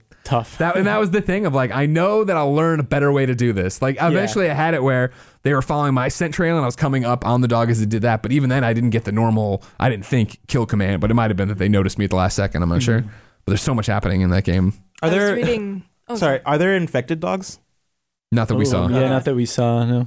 I was reading Phil's um, preview that you can read on GameSpot.com. The Yeah. aforementioned Phil Hornshaw. Yeah. And uh, genuinely, like, the things that excited me most, and this is very strange, but like, the fact that the, um, the uh, enemies have names, Mm-hmm. I, that was blew my mind. But also the fact that you don't have to craft shivs anymore. Yeah. You got Yeah. You got that blade. So, switchblade. so that's Oh another my thing I wanted to God. bring up too. Uh, you can stealth kill clickers now without having a shiv, which Oh my is God. kind of nice because especially on grounded mode, it's like you probably get two shivs the entire game. Wow. Yeah. So it was kind of like, all right, I guess I'm just avoiding every single clicker I find. But but yeah, like you do feel a little bit. and more that's the little stuff, right? Of like, I, you know, I want to play Last of Us again before I get to Last of Us 2. Yeah. Can on uh, I know, thanks to PlayStation Plus. Uh, it was that idea though that I'm like playing it and the dodging and the jumping and then yeah the switchblade I wasn't even thinking I mean like dodging and jumping I guess I was but like the switchblade stuff I wasn't thinking about like oh man this is quality of life improvement that they've actually listened. Yeah. instead I was thinking of like when I'm meleeing with the switchblade and eventually you know I pick up a machete or a hatchet and I was like oh this is a much better way. I forgot about Yeah. that. Mm. But meleeing these people with the switchblade is terrifying and horrifying mm-hmm. because you're like just swinging and like you'll cut them on the cheek and you'll see it on their cheek. And it's just oh, like whoa. Yeah the game is grotesque in terms of its violence Yeah, when I saw it at E3, I saw like a behind closed doors thing at E E3 2018, and it looked like you press a button and there's a scripted sequence. Like that's how personalized the combat mm. looked. And then I asked about it in the interview after, and they were like, "No, that's that none of that's scripted. yeah you're tapping the button That's you're, you're doing that yeah. that's active." And I was like, And again- holy So, shit!" so it seems like it's the X button. Like when you get into some of those tight spots or something like that. Jake, if you hit, the cross button. oh yeah, the cross button. but it seems like when you get to some of those tighter areas, like if you just hit the cross button, I did it. You'll just go right through it. Uh, and, and they they were saying that the technology that they've built for the animations, uh, I probably will butcher this, but but basically they've created a bunch of keyframes that can blend in with pretty much anything you're doing at the time. So all your actions should feel pretty smooth. Like you know, how sometimes in games, if you flip around quickly, the character just kind of Yeah. like bounces back and forth. Uh, while other games, you like see the character move around. Like this, the, at least what Feels they were saying, yeah, they, they, they've built a system where no matter what you chain together, it should still look and feel pretty fluid. Right. So so what I was saying, what I meant with that was like, yeah, it's not like all of these are like set actions that Ellie does based on your inputs. It's like dynamic. I was blown away by that back then. And then it, it sounds like it is even more intense than I thought. Yeah, and, and I noticed like Naughty Dog's been doing this for a while actually, but uh, depending on where you kill someone, the animation can change. And I saw a lot of those, especially with like when you pick up a melee weapon, like a machete or hammer or something. Like if they're against a wall, it's pretty brutal. If your back is turned and you flip around and swing, it seemed it seemed different. So yeah, it seems like there's it, it, it was a lot and i and i know this sounds goofy but i i hadn't emotionally prepared for it where it was that thing as i sat down and it was that in the room of banning yourself like i do not want to go back out there i do not want to engage And- Yeah. but uh, you do because it's like satisfying but you don't because like i'm in that moment with her of like this sucks i don't want to kill all these people i don't want to do all this stuff Can Ellie swim? Great question. I you know I didn't do. I didn't do one of the interviews with Neil. I didn't do one of the interviews with Neil. I guarantee many many an article tomorrow will tell you. uh, how's how's crafting? Has that changed at all? No, uh, well, you actually would be a better source than me. You played more Last of Us, I think, than I did. Uh, I, I mean, it, so like on the fly, it's still pretty much the same, Yeah. right? Like you'll throw down your backpack and craft. But the one big difference I noticed was with weapon crafting. And it's one thing uh, Anthony Newman, I think the co-director, yeah. uh, pointed Yeah. out, uh, was that they kind of got rid of like a traditional menu for when you're at a workbench. Instead, like if you want to upgrade your sniper rifle or whatever, uh, there'll be an animation of Ellie like pulling out the bolt and like putting in a uh, magazine. Like she actually builds these guns in front of you. A- anywhere? No, no, you Uh, have at a d- dedicated workbench. workbenches. Oh, at you walk up and you hit a power it, strip. it happens pretty fast, but Okay. like uh, it's it, it, it's one of those small things that I didn't even really think about. But seeing it there, it makes you feel so much more into the action. And it's also kind of like it, it's a little. I don't know, unsettling seeing Ellie just like Totally. She took tear apart the apart gun. a gun yeah. in a couple seconds, and like she's like, "Oh, I can use this to give more ammo and like hmm. load it and put it back together within a couple seconds." And it's like, I'm going to use that thing to kill a lot of people, and you just put that together and like three seconds. Yeah, because like what? It's been five years since the previous game. Right. Yeah. If I can trust this Instagram post by IGN that I just read. Six. Wait, well, 20, Kim- 2013. Yeah, so, So six, six. years. no, no, no, in the in-game. world, in the Oh, world, in the world. She's gone from 14 to 19. and so like at this point, she's like a stone cold killer, I'd imagine. yeah, she's Seems seen that it. way. She's seen it for sure. seems Dude, I'm way. ready for this. One of the things we haven't talked about that I really, really loved is something you don't see a lot in video games is that, uh, oh, the door is locked, right? But if it's a pane of glass next to it, pick up a brick and throw it through the glass, and then you Yo, can crawl through the that's window. cool. Like there, and like you get in. That's how I got into like a pharmacy and some other stuff. So I was grabbing, you know, the bolts all there that you Yeah. need for crafting, Mm-hmm. uh, the supplements now to go in and make you know uh, uh, better listen mode, stuff like that, more health or whatever. I found it very satisfying to smash those windows. too, Totally. with bricks. Yeah, yeah. Like they were like, uh, like you know, you could just melee it, and I was like, yeah, but I want to throw a brick through the window because Yeah. it's, it's the end of the world, man. Come on. Uh, what is the friendly AI like? Uh, Phil was kind of glowing when he was talking about it because it's it actually feels like your AI companion has impact this time. I feel like Ellie, when you played the original Last of Us, especially, she was just didn't really do much. Yeah. And now Yeah. they're In terms gals being pals. Like what? being pals. They can do anything together. Just be very, very good friends. exactly. Totally. Don't worry. Uh yeah. What I don't when, when there was clickers, there was a few times where it would be like I went one way, she went the other, and we both took out you know clickers at the same time. Yeah. She, she wouldn't go like down and you'd have to revive her. No, no, no, no, No. none of that. none of And that. it was only and it was the same way of like the old times where like Yeah. a clicker would see like walk over by her, but it, she she wouldn't set him off. Uh, apparently, they said they were working to try to make that not happen as much. But if you saw it, it's probably still going to happen here and there. Like, how do you not let that happen? Yeah. Uh, but we also only saw like the buddy stuff in the first part, which was pretty easy and like Yeah, it was for- kind of a tutorial. Again, for the first part, it was mainly like we're giving you story and you're talking Yeah. to her and feeling it out and having these really cool emotional moments with her of like Yeah. when you like somebody and you're not sure if they like you and you're like feeling it out. And like there's one point literally where Based like on those trailers, I think they like each other. just well this fine. all right you the trailer the trailer spa- spoiled stuff for you. All right, all right. Oh, really? Just letting you know. Oh, so they're You- not they're not girlfriends. That's well, that's what the trailer ends with. It, like our whole thing was to just lay it out on the table because I'm sure somebody else is ruining it in another preview anyway. like you you ride through the morning after the kiss and you're acting like nothing's happened and you're talking about your exes and riding and doing stuff and eventually the snowstorm happens. You hole up in this place on the couch and that's where that conversation of like.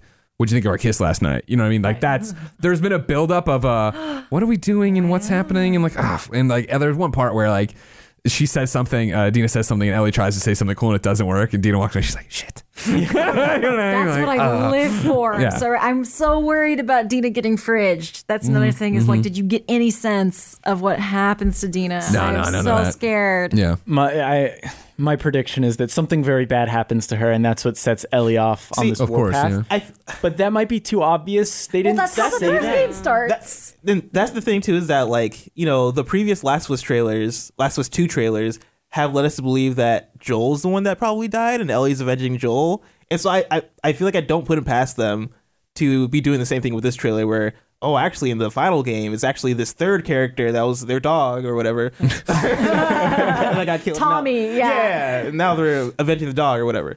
Yeah. But, I have a question for you because we were talking about it today on Games Daily, and it's mm-hmm. that kind of thing like outside of our wheelhouse for the most part, Yeah. right?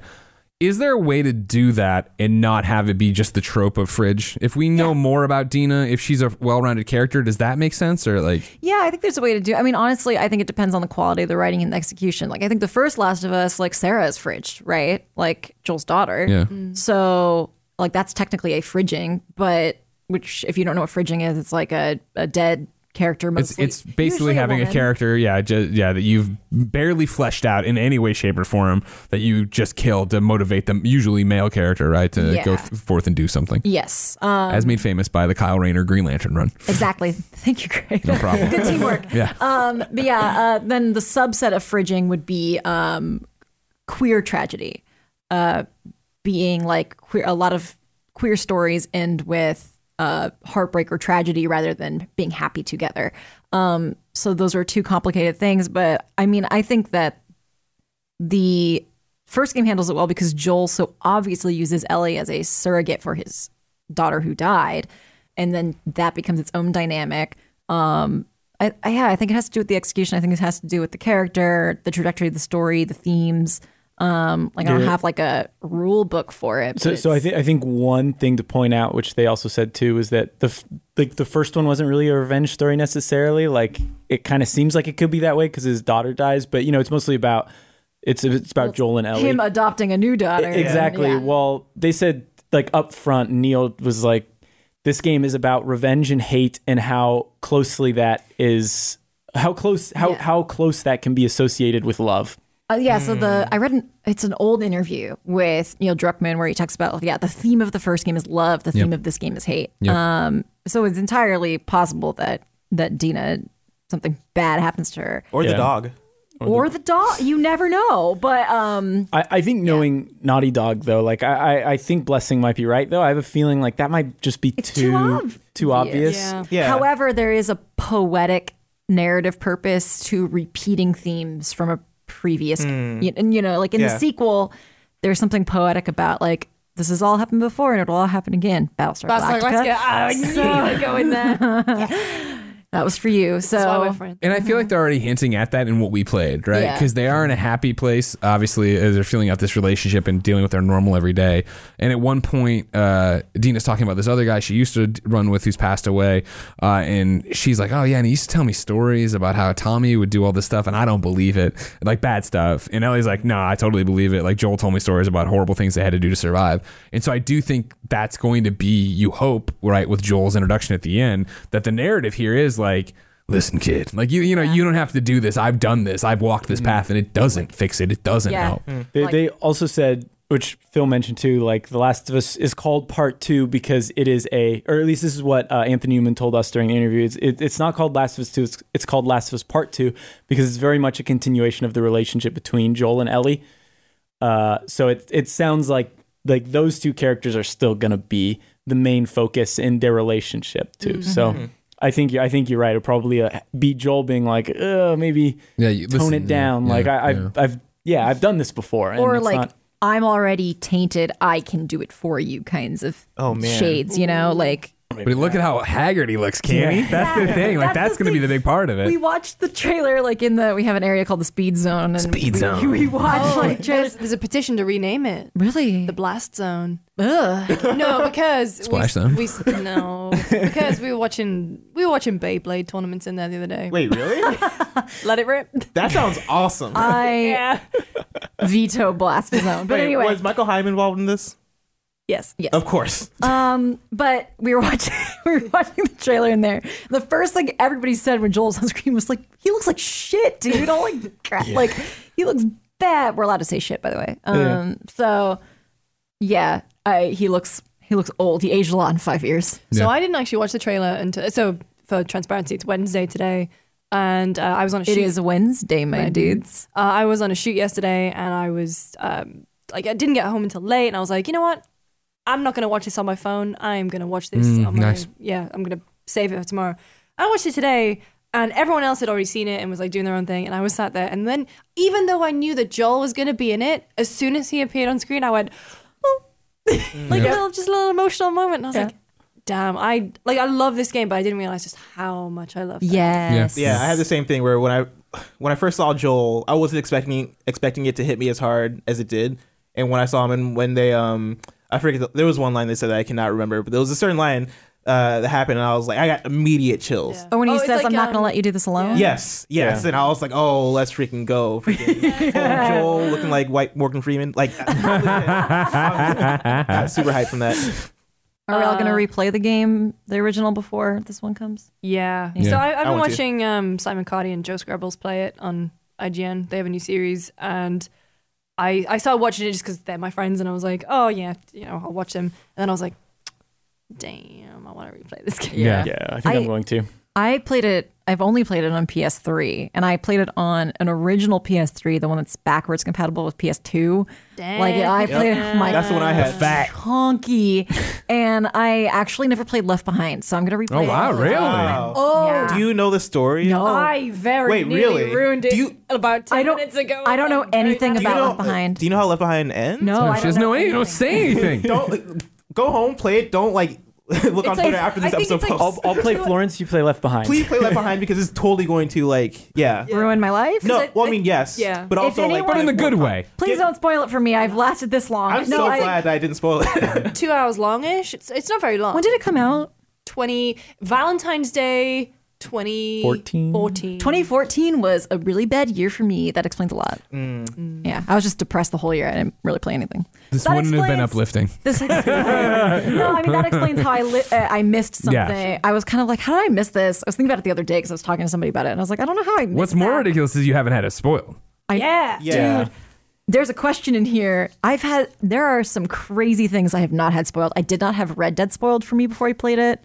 That's Uh, insane. Seven years later, um, I haven't had. Well, I can get into it. The thing is, I don't. wanna Everything you start saying, people are going to start trying to come. Exactly. I don't want to say it. They'll it. weaponize all these weaknesses. If any of you email me with the spo- left behind spoilers, I will be so upset. I don't even want to say the other one Yeah, you, you need to go home and Yeah, play tonight. please go play it. Yeah. It's real good. Before we move on, any last words? Last of Us 2? Questions? Comments? uh, Callie's got one. marijuana.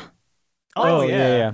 So, oh, I guess, yeah. That She's was- that smoking was a joint. weed- that is a That joint. was That weed. is a Yeah, yeah. Yeah. Because I, I was Very writing, cute Last of Us scene. Part 420. I was writing. Lucy up. like that. Shut up! I, love that. no. I when I was writing the story about, uh, I was assigned a new story details article when the trailer was happening, and I was I had to be like, they are smoking what appears to be a joint. But I Breaking news. I really, yeah. I really wanted to be like a marijuana cigarette. You know, like I really wanted to go all in. But anyway, I had to say what appears to be because it has not fair. been confirmed. So, this next story, It's it's not, not even, really a story, uh, but I missed the state of play because I was in LA. Ooh. I uh, didn't miss it. All right, I watched it's it while waiting for my presentation to start. I was in the middle. Actually, I think I was done playing it, so I could have watched it. You but couldn't. It's It was fine. it was fine. I don't think I honestly any highlights? I honestly Last of Us. we I don't want to not to like be dismissive of smaller games, but like we've already been going for a while, and I don't think we need Okay. to to run through the state of play. We do have, you know, we we No, there, it there on a GameSpot. crucial piece of the state of play that I have highlighted here, all in caps. Let's just do that then. Where was Batman? oh my god. Everyone was so deflated when there was no Batman in this office. And office. there was no Batman in Inside Xbox either. Yeah, how how was Barrett? I worry. Hey, Barrett about was not good. If you don't know, kind of funny. We have a, a little boy named Barrett Courtney who works there, who lives and dies only I- for Batman. His entire Twitter feed was "It's happening, it's happening. I cannot wait." Like I, I subscribe. I was already subscribed to the Batman Arkham subreddit, and I had to unsubscribe because Barrett is the living embodiment of the subreddit. Like he'll just tell you everything and anything. So I, I tweeted out um, like a gif of uh, sad Batman from the animated series, and I just said like, "Where are you at though?" Someone replied to me, and I don't. I'm not saying this to make fun of him of this person, but I just really enjoyed the wording that they used when they replied, which was, "I'll believe WB Montreal has a game in development when I have the game in my hands." I'm done being their fool. honestly one And, of like- my favorite tweets I've ever seen. I like it's incredible. and the thing is, I feel the same way. I just want to know. I just want to know what my great bat son is doing. Scott Snyder tweeted it out on the Yeah. weekend. Like Warner Montreal are tweeting something. You're I, done I being wonder. their I wonder if they fool. tweeted it and everyone's like, "Oh, state of play," and they're like, "Oh shit." I thought we were clear. I thought there was Someone on the nothing marketing else. team is like, "Ooh, I didn't really think that one through. I mean, at this stage, I can understand why they wouldn't want to share the limelight with. I mean, I think any other state of play, they could have just dominated and it would have been the conversation. But unfortunately, this was the Last of Us state of play. And so I can understand why they wouldn't want to share the limelight. But at the same time, I, I just want to know, man. I replayed uh, Asylum and City and half of uh, Knight and then I emigrated. So I didn't finish, I didn't finish Knight. We don't stand for replaying games here in America. and yet last year, and they are just so fantastic. And like Origins is, which is the one that Warner Bros. Montreal uh, worked on, is really underrated. Yes. they were giving away a bunch of like all the Batman games for free over the weekend. It was the 80th anniversary. Time is nigh. Please, just It's. I mean, that was the thing with them missing both these. It's like, all right, cool. So they're just going to announce it one day. Is it a Game Informer cover? Like, it's got to be. yeah. It's just got to be the thing, and it, it is. I mean, as much as we want, it, it makes sense to put it into something. It is a game big enough that they can shadow drop that. They can totally Just do it. just put it out, and you wonder more of the fact if yeah, like, all right, you're teasing it with the 80th anniversary, great, get people stoked. Then it's like, oh, there is a state of play. Well, I guess we got to let it cook an extra week. You know what I mean? Let it go and come out uh, next week or whatever. Because it's like, when it happened, it was a conversation of like, oh man, is it going to be is it going to be state of play or game awards? And I was like, it is way too. If you're teasing now for the game awards, get out of here. Yeah. And it's like now that it's passed, it's like that Yeah. can't be right. If you're that not can't Geoff Keighley, you don't get to tease that far in advance. Exactly. I was like, well, no. And even that's the thing is like, even Geoff wouldn't do that. even, even Geoff has morals, people. He wouldn't do this. Like, it's, I assume it's just going to be a random day we wake up or another tweet. Because again, it was first tweet from WB Montreal in four years. And it was to the. really? Oh, that's like when Yeah. the cyberpunk account beep. Yeah, yeah, yeah, right. So When it's it like woke we're back up. we have to be close, but when and where, who knows? Well, this podcast goes up Friday, so my money's on the announcement tomorrow. Yeah, right. So update all this instantly. Uh, but real talk, uh, like Scott Snyder, who wrote the Court of Owls Yeah. run uh, a couple years ago, he was the one who was quote tweeting like, "Oh, something exciting is coming." Dude, if they do Court of Owls, that was his hashtag, right? Yeah. Looks- I- It looks like some kind of mashup with Yeah. Ra's al Ghul. yeah, oh god, that that run is so good. If you haven't read it, I strongly recommend you go check out Court of Owls. Co-signed. Um, yeah, I would, I would just freak out. I will freak out. I'm preemptively freaking out because I love the Batman game. So the next question though is, do you think that is WB Montreal going to use the Origins engine, the Rocksteady stuff, or to get away from that since they were the redheaded stepchild, every time there's a package of the games, it's the Rocksteady games. Mm. Are they going to do their own art style? Is it a Batman game they're making, but it's their own Batman game?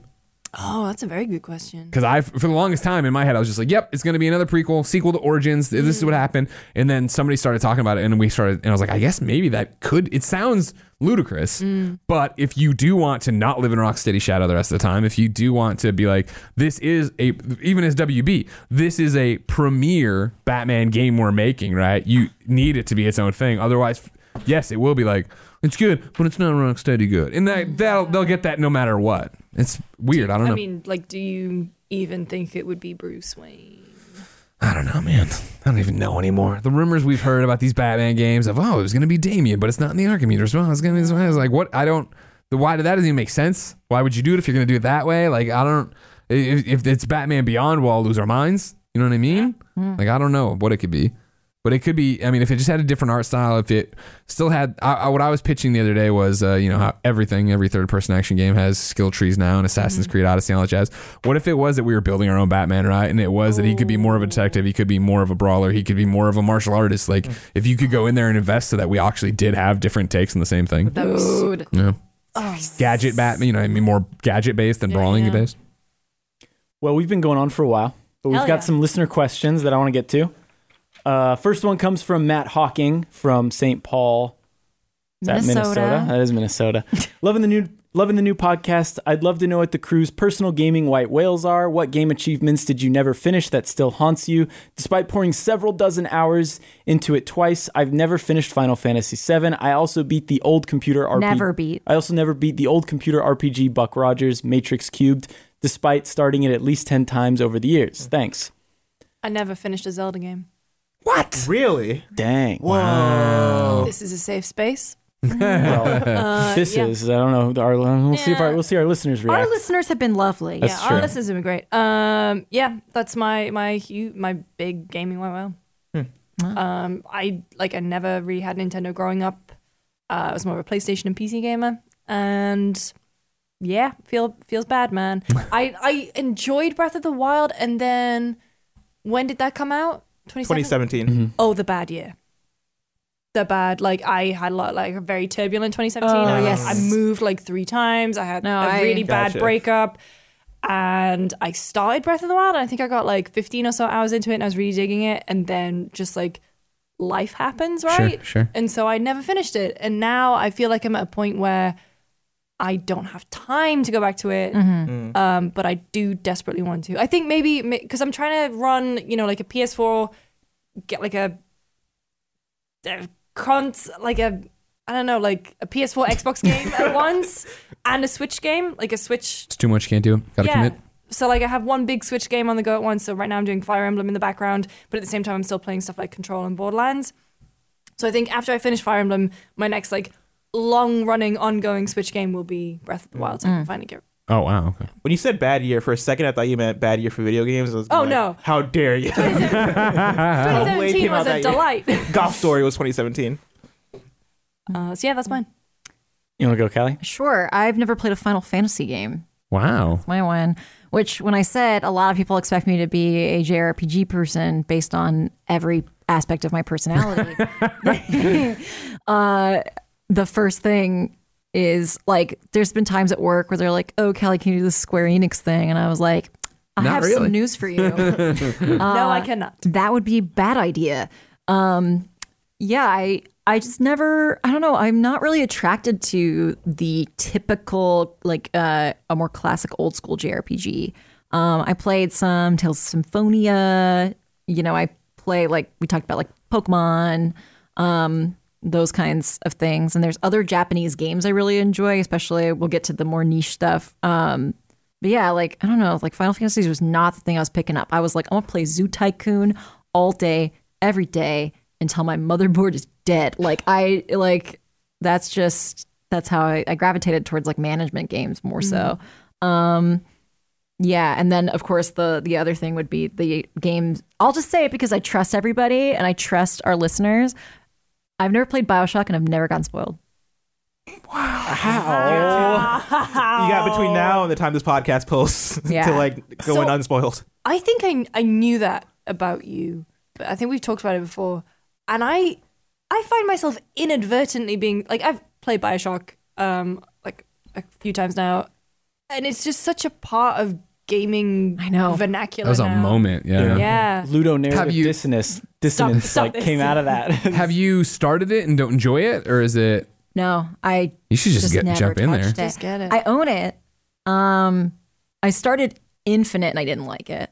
Infinite yeah, is that's a very very different different. That beast. doesn't count. Infinite yeah. is better though.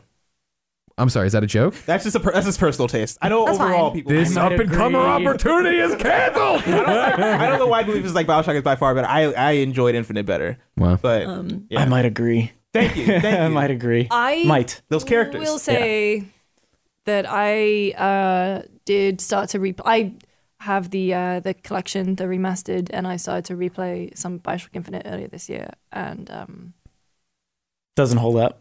Does not hold up that well. I also played it earlier this year, Here and once I changed the Oh. control scheme, oh, because like it's like I think you click the uh, control uh, the uh, analog stick to aim, and there's a way to rearrange that to where it's like classic first person shooter controls. oh, gotcha. yeah, that helped a lot. Yeah, but your I mean, plasmid is on your. And I, I love this thing. I love Bioshock Infinite. Mhm. Uh, your Vigor, sorry, not plasmid. Um, I love Bioshock Infinite a lot, and it has a very special place in my heart. But my my real deep down love will always be Bioshock. this is fair. This is very fair. yeah, so I gotta play Left Behind and Bioshock. So please before don't, Friday, please don't come at me.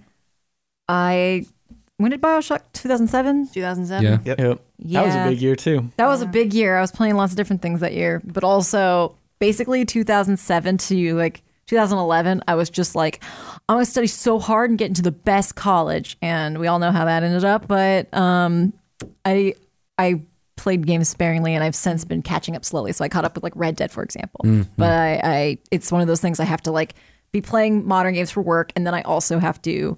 I'm slowly picking at up. older games, uh, like I'm still playing The Witcher 3, for example. But Nah. yeah. Bioshock All right. 2 is also great. Minerva's Den is the best. Steve Gaynor. Mm-hmm. Really? Yeah. Yep. Minerva's Into Den. Minerva's Den. I think I knew that, and I, mm.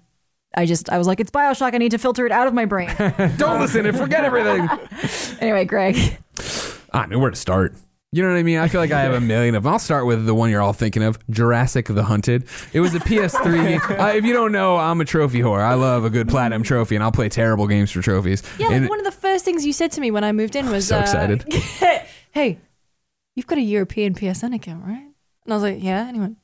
"Can I? Can you put it on like my PlayStation, and then if I buy games on it, can I can I reimburse you? But I'll use it to get the trophies." I Oh was my like, lord. Because that way I can triple dip on games. You know what I mean? I played, I get the bad ones in on PlayStation 4 Vita in the US. Then on the European PlayStation account, make it your master account. Download that your, your game there. Then put your American profile in the system. Then you can play all the games on the master account European. It's brilliant. Oh my god, It's my a brilliant way to do hurts. it. It's great. It's a great way to game the system. So get you're a lot saying you players. have no gaming white whales that you've done everything. No, that's the thing is I you, I'll list off all my terrible platinum trophies. Be like, if you added this up up, you could do anything. You know what I mean? Right. Jurassic the Hunted, I'm one trophy short on this PS3 game that's bad, and uh, it's just it was to the point I'm like, I hate this so much, I have to stop, and I hate that that that's there. But then like, there's bigger stuff. Obviously, like uh, I loved Persona 4 Golden, uh, reviewed it for IGN, did all this different stuff. So excited for Persona 5, and I got 30 hours in, and I'm like, this is awesome. I need to move on. There was it was one of those things. There's so many games coming out, all this stuff's happening, and it's like one of the reasons Persona 4 Golden works so well for me, and even like Persona 3 FES and stuff like that, was the portability of it. And without that, it was just like I I can't right now rationalize being parked here for 99 hours. That's my and- biggest problem with Persona 5 also. Yeah, because Is I that- love it. I think it's. I mean, the style, the characters, everything. It's amazing. Yeah. I And need it on the go. I man. just needed Yes. to move on from it. Yeah, I'm you with know that. what I That mean? game is long. Yeah. Um, and I feel like after playing Persona 4 Golden, uh, I, I think my mind had just like you know just convinced me that Persona is, is meant for mobile or meant for handheld. And so like you know I prayed and prayed like Barry Courtney. Yeah. of ca- uh, kind of funny that it would come to Switch, and it just just hasn't. Same. It hasn't. it's like one, yeah. As much as hard as it is to play the amount of games that are out now that are just indies that are short, let alone drop Yeah. drop that much Yeah, time on. and it. of course, Can't do it. I'm saying this, but I put I've put 150 hours into Fire Emblem Three Houses Totally. thus far, and that game came out in July. I'm a hypocrite. no, exactly, and that's the thing. Go like Yeah, I think the, the portability. I can play it on BART. You know, But I think that Yeah. it, that speaks to I did. I know, but I could. it's the same way where I'm not a JRPG guy. I love Persona, right? And there's s- other notable exceptions, but it is that idea that like, yep, Monster Hunter I, uh, World put 130 hours into, right? DC Universe Online I put like 900 hours into in my lifetime. Like there are these games, and Borderlands 3 I'm I'm playing all the time, but that's because I love that moment to moment gameplay way more than I love turn based RPGs. And like and like I respect that and like it and enjoy it, and it works really well when it is. I'll bust out a little bit in this dungeon. I'll grind a little bit for a second on my Vita and then put it down, and then doing that on PlayStation, though, it's like, oh man, I want to move on to something else. I want to do this. I want to get into a different kind of game. Mm-hmm. Yeah, I would say the reason I finished Persona 5 was because I had a bad year, or, or not a bad year. I was just going through a rough time. So I was like, well, what else am I going to do? Like, I don't think I would have played that 100 hour long game if I just didn't have a week of like bad things happening. So it's like, all right, I'm just going to sit down and play this and mm. forget about everything else and Yeah, yeah. played the heck out of it. And it's a, it's a, it's a, it's a special game for many reasons, I think, for me. How about you, Blessing? Uh, so I was gonna say Final Fantasy because I've never beaten a Final That's Fantasy mine game. too. Yeah, and like I start, I, I played like the first couple hours of Seven multiple times. Me too. me Yeah, I've, too. ne- I've never. I've and I'm never just like been- I just don't have it in me. Um, I started playing 13. I can push through the first few hours. Um, I plan to play Final Fantasy 7 remake because it looks really cool. Um, and I've heard very great things, and I'm thinking this could be the one, especially since it's action based and not turn based. And I think that might be the thing that might pull me in. Um, but we'll see. Uh, but one that's not Final Fantasy, I will say Mass Effect. Uh, I've always kind of wanted to get into Mass Effect, but it's always been a wrong place, wrong time thing where uh, I had the launch PS3 and like many of them, it got the yellow light of death. and so like I had just bought Mass Effect 2 and I started playing it and then my PS3 broke and that was the end of it for me. I just never played Mass Effect. wow. Yeah. Wait, there was a yellow light of death on the PS3. Yeah. yeah. Yeah. I didn't know they had their own red ring of death. Yeah. That was the thing. Three red rings was so big that nobody cared about the yellow light. I- we went. Sony was probably so like, many "Thank God." 360 yeah, our 360. Like we got a graveyard at my house, but the our I still have our launch PS3. I had my brother ship it to me, and it's in my house now. Still and it's going. still tr- it's still trucking. I don't know. I think mine's at my mom's now. My old PS3. Mass Effect. Uh, so I was replaying earlier, like late last year, earlier this year. Uh, Mass Effect. If you play it on PC and get mods to help eliminate those loading times, still a great game. It's very. The control scheme is it takes some getting used to, and obviously it's very much a product of its time. But there is no other game that can rival it. I think in terms of world building. Really? Yeah. Yeah, I. This is controversial, but I think the world building in Mass Effect is better than Star Wars. Agreed. Thank you. You mean like, so you're talking about the movies and everything? Well, okay. I, I mean, like if you include all the books and stuff like that, I sure I'm sure that beats it in the end. But like mm-hmm. c- comparing like my experience with episodes, or okay, I guess four, five, and six, uh, I enjoyed Mass Effect one, two, and three's world building, characters, aliens, mm. story I can see that. more than I think Star mm-hmm. Wars. Well, I mean, that's the power of Mass Effect, right? And how, mm-hmm. I mean, now it sounds so cr- just quaint, but like how crazy it was when that game came out. And they're Yeah. like, we're making three of these. It's going to be a story. Your save's going to carry. I remember being in the IGN, and we're all like, what? Preposterous. That is impossible. And then to play it, yeah. And like, I mean, like Mass Effect 2 is just such a masterclass. Yeah. And it is that thing of the payoff and those loyalty missions and going out and helping Jacob and going out and helping Jack. And you're doing these things. And I remember to that, I mean, those missions alone, I, I have more connection to than Star Wars. And I think it's because you're playing as that character, you're building that character, you're mm-hmm. investing in that world. But that game is insane in terms of that. It's also like the magic of of that era of Bioware too. Like Sure. I was so into KOTOR, I was way more into KOTOR's world than I was the Star Wars movies. Mm-hmm. I my dad well like he was like this is a movie you have to watch before you to, in order to live in this house. But like I liked them, but I loved the the way KOTOR captured Star Wars Sure. and then and then moving on to Mass Effect. It's mm. just it's like a, a different way to experience the like the space adventure sci-fi stuff. But in reality, isn't this like fish in a barrel? Like we're all games people. We've dedicated our lives to it, right? so it's Yeah, like true. uh, it's gonna be hard for you to be like, man, I love this movie more than I love this game. That's right? true. That's a because I'm the same way with Kotor, yeah. Where it's like I was never a Star Wars person. I watched them, fine, whatever. But playing that game and like Jolee and stuff, and building your saber and the reveal of who you were, and the geez, Louise, yeah. Oh. Well, I'm holding out for uh, Mass Effect 1, 2, and 3 to all come out Yes. on one Yeah. disc. That's what I've been One waiting for. playable story, like from start to finish, same engine, just all the way through. That'd be Yeah. be great. That's what I'm waiting for. Never happened, but Give us what we want. uh, I mean, mine. I was gonna say Final Fantasy as well because I never played Final Fantasy VII either. But I guess one that I'm trying to correct is I never played Chrono Trigger, and I sit next to Tamoor, and Tamoor's like, "Mate, you got to play Chrono Trigger." He said- Mate. he said those words too. Yeah, you could probably do it better, Lucy.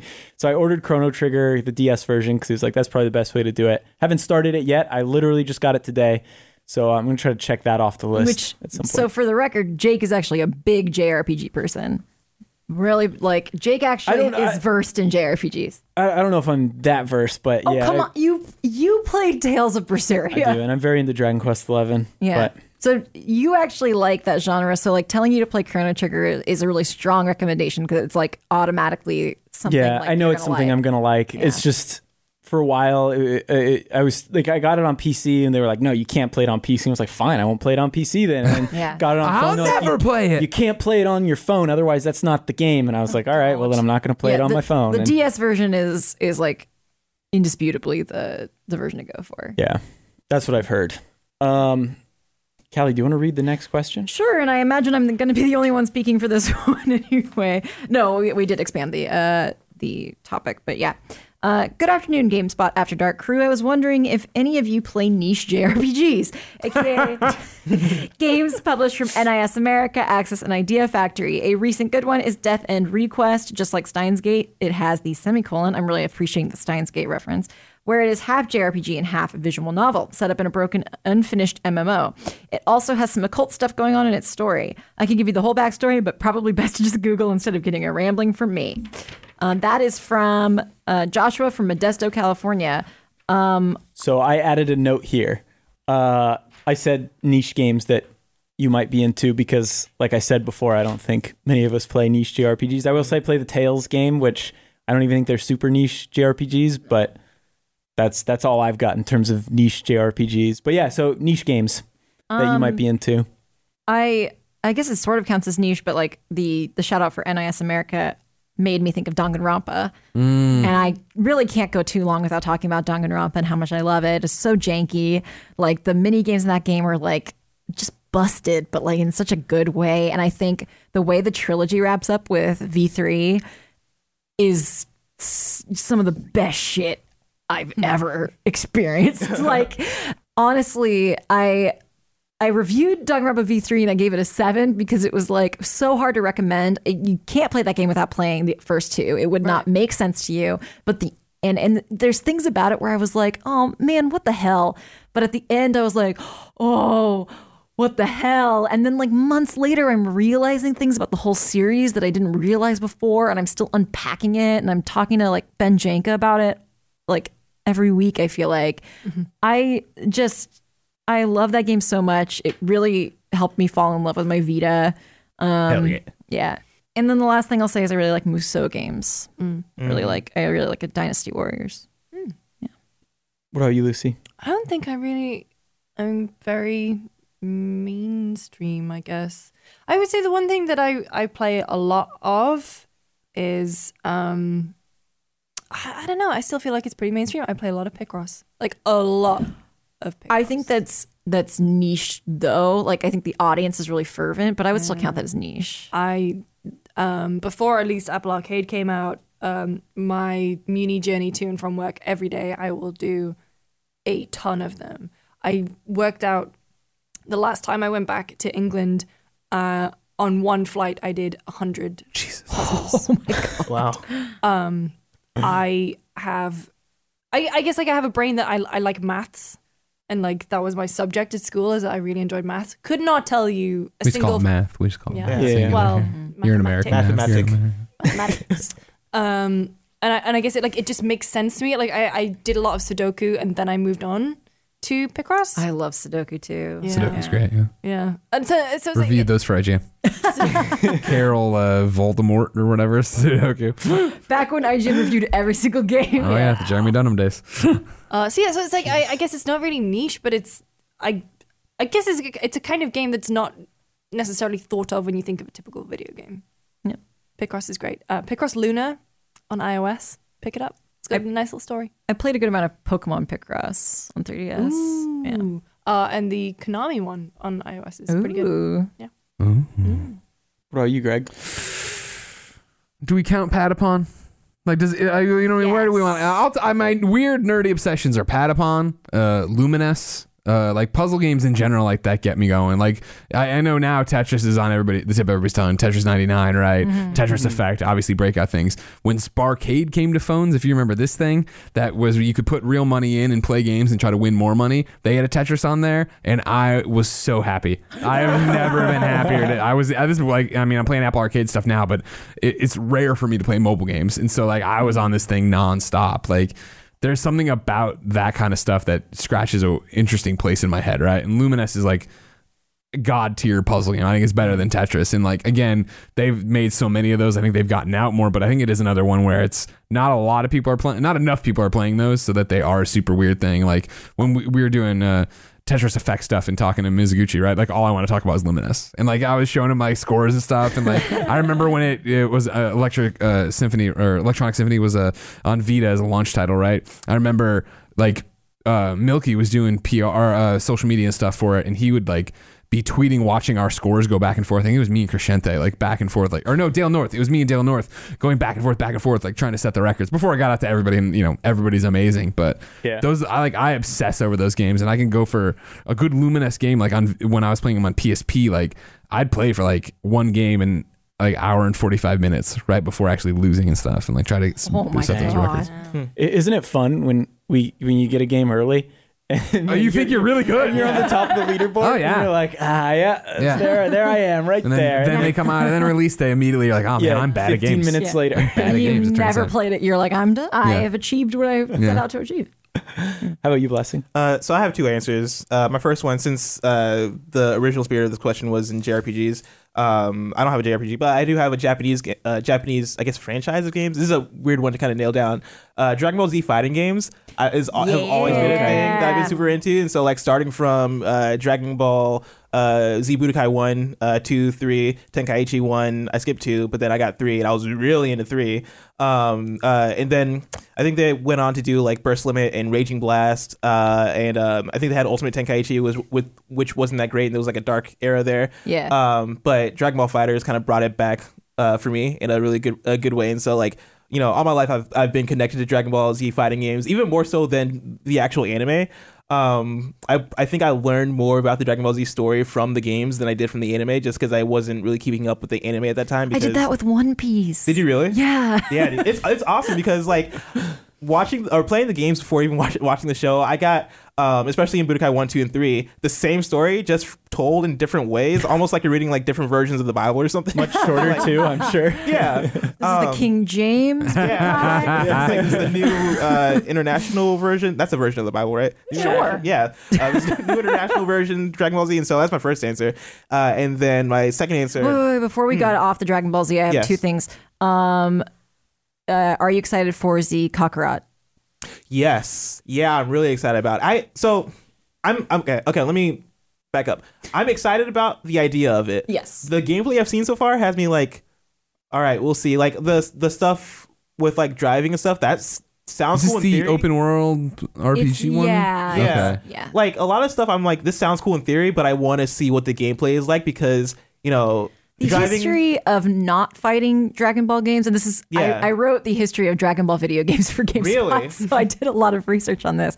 It's not very bright. It's not. There's not a lot of good ones. it's Um, not I played it at Judges Week at E3, and it was just like I don't know any of the source material. This is weird. I'm fighting these things. Like the fighting was fun. Like the three dimensional space, you know, of like taking up on the ground. I was like, oh, this is what people mean by like he's Superman. Okay, I got what's happening. Yeah. But did like, you ever play dragon ball z sagas Mm-mm.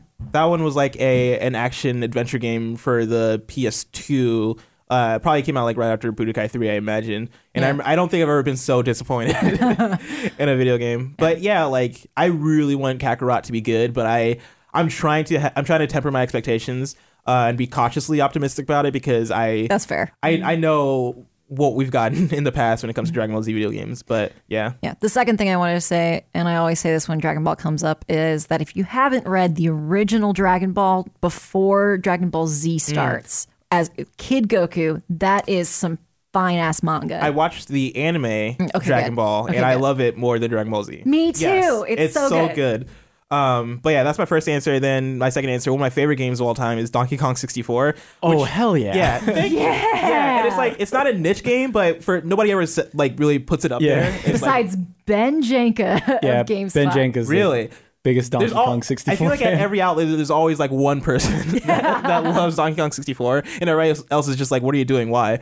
Um, but I really love Donkey Kong 64. One, obviously, like nostalgia has a huge thing to do with, it, but I also think like the game itself is so underrated in terms of like character animation and just having like a large world. Like I, I say this jokingly, but I also mean it that like I feel like it's the Skyrim of the N64, where it's just like this expansive world that you get to explore and kind of take at your own pace and kind of be able to choose, pick and choose what you want to do at what time. Um, the more and more you open up the game, because um, depending on whatever Kong you're using or whatever level you're on, there's just like limitless options. Uh, I mean, not limitless, but you know, there feels like there's For a the lot of options. Yeah, at the time, it's like For the time. limitless options of what you can tackle and which order you tackle them in, um, and the different um, uh, solutions to all the different uh, pu- puzzles and obstacles in the game. Uh, yeah, so I I have like this just weird uh, love for Donkey Kong 64 uh, for those reasons. cool. What do you think, Lucy? One more. Yeah, let's do one more quick question. Does that work for you guys? yeah. Yeah. All right. All right. Um. Wait, I scrolled too far. Come on, Lucy. Sorry. Uh, this is from Phil in San Diego. Hi, spotters. I've been struggling with find with trying to find a good balance of following stories, discussion, and trailers for an upcoming game, and not knowing so much that it affects my enjoyment when I finally get my hands on it. Some games show too much, like Metal Gear Solid Five, and I end up spoiling myself. While others I try to stay entirely blind to, then end up disappointed with them because they don't click with me, most recently Greedfall. I feel the same is happening listening to every game podcast Control. Sorry. uh, I now know no, I now know a lot of cool moments from these discussions, and I'm worried this will detract from my enjoyment when I finally play it. How do I strike a good balance to still be surprised by games? Additional question: What's the worst you've been spoiled on a game before? That's gonna be hard to answer without spoiling the game. Yeah, Uh, we probably Lucy's sh- got a good one that I think you already mentioned. I already, in I already told on the, story on the podcast. podcast, but Troy Baker spoiled a death in The Last of Us. uh, yeah, that was. I think that that's maybe the worst I've been spoiled on a game. I want to say, or at least it's the one that's most memorable. At least I think everything else, I've if I've been spoiled, I've been like, I'm still, I, it's fine, you know. But um, in terms of finding a good balance. That's a tricky one. So you can, you can either go so like Tamoor, for example, is not reading or watching anything to do with the new Joker movie because he's such a big Mm. DC fan. He just doesn't. He wants to go in completely fresh. But then, I don't know. Like That's such a the movies are always such a different thing of like Yeah, less movies are- investment, Yeah. right? Okay, it's two hours of your time. That's fine. Yeah. Whereas this is like so it's sixty bucks and it's do you like the story and do you like the gameplay and do you like all these different Yeah. parts of it? Mm-hmm. Yeah, I, I mean, just off the top of my head, I would say i- if it's a developer you like, Yeah. like, like maybe look at developers. Like if it's a developer you like and you know you're probably gonna like the that because you like the previous games they made, you like the games like it, then maybe that's a good case where you just do a media blackout, right, and try to avoid everything you can. yeah. Mm-hmm. I feel like debut trailers are usually good tone pieces for like, Yeah. okay, well I like this story. Yeah. And then usually like an E3 stage demo is a good thing to show the gameplay, right? Mm-hmm. Of like you seeing that and then that should be enough if you want to bounce and not have Yeah. anything ruined. Yeah, that's Yeah. A, that's a good Yeah. one. Mm-hmm. I yeah, don't. I don't recall what what did Metal Gear Solid Five ruin. Well, I I've think we all- this before. I've oh, heard Oh, Metal. Gear.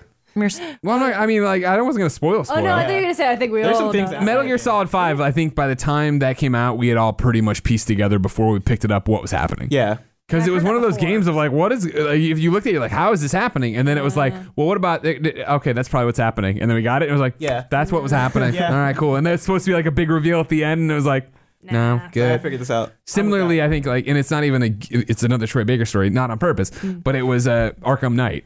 The first time we heard Troy's voice Yeah. ruined what the kicker of Arkham Knight was. Where I was like, oh, I know. th- Well, this. yeah, I know. I know what the at least hell? who is playing this. yeah, exactly, exactly. Mhm. Yeah. For me, it's Death Stranding. I've had such a weird kind of like deal knowing that I'm going to play that game and I'm going to be. Uh, I don't know if I'm going to be into it, but I'm I am looking forward to that game because I am such a Metal Gear Solid fan, and you know, knowing the work of Hideo Kojima, like that seems like a game totally aimed at me. Uh, but then, like you know, at Gamescom or Tokyo Game Show, he did like the 80 minute Oh, Tokyo T- Game Show. TGS, yeah. yeah. So like he he he laid out like a like I think it was a 50 minute gameplay demo and then Yeah. another 30 minute one and then there was like the 8 minute trailer uh, with like the mission briefing and all this stuff.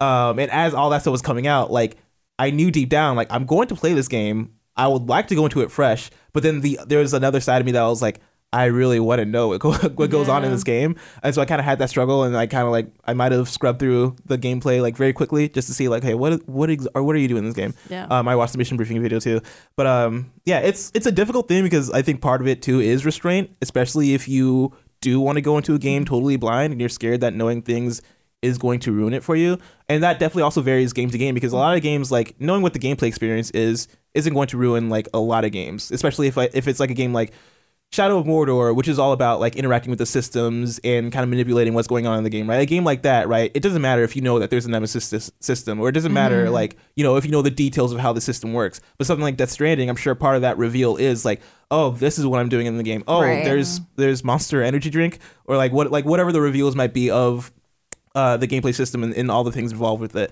Um, and so yeah, it, it is a balancing act. Um, and yeah, it's difficult sometimes. I do wonder as well. I mean, talking about The Last of Us, if they even needed to reveal Joel and Tommy. I mean, I know we, Yeah. we talked about it, we, we all had like this big emotional reaction even just to seeing Joel, but him to be a part of the marketing, would it maybe have made the final game even more impactful if you? Well, that was interesting, right? Because like, oh, I- it didn't work for you. I was afternoon demo for Last of Us, and so that morning I got an email from PlayStation that was like, "Hey, we're aware that the state of play is happening before your thing.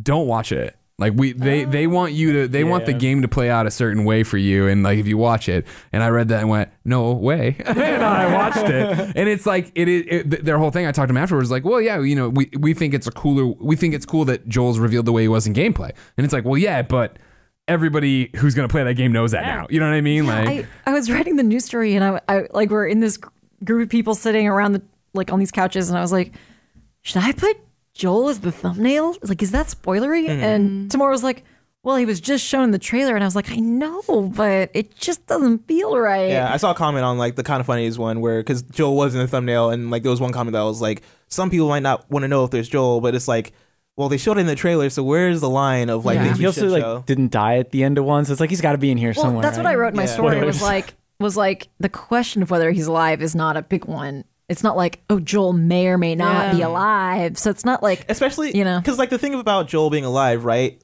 Like it was the first trailer that was the thing that made us think that he wasn't alive. And so for another trailer to come out and be like, no, he is alive, like, what's the line there? Stop playing with my emotions. Yeah, and it is it is almost like a stop playing with my emotions thing. But like, if you're going trailer blackout, then you shouldn't really care anyway. Yeah. But yeah, I don't know. It's interesting. As far as like, um, what's the worst you've been spoiled on a game before? I had a friend uh, that I was playing. Uh, me and him played Persona 4 Golden at the same time. No. Because we both played it. yeah, we both played it uh, later. Wait, 20 don't say the spoiler. I'm not gonna say the spoiler, but like he essentially he.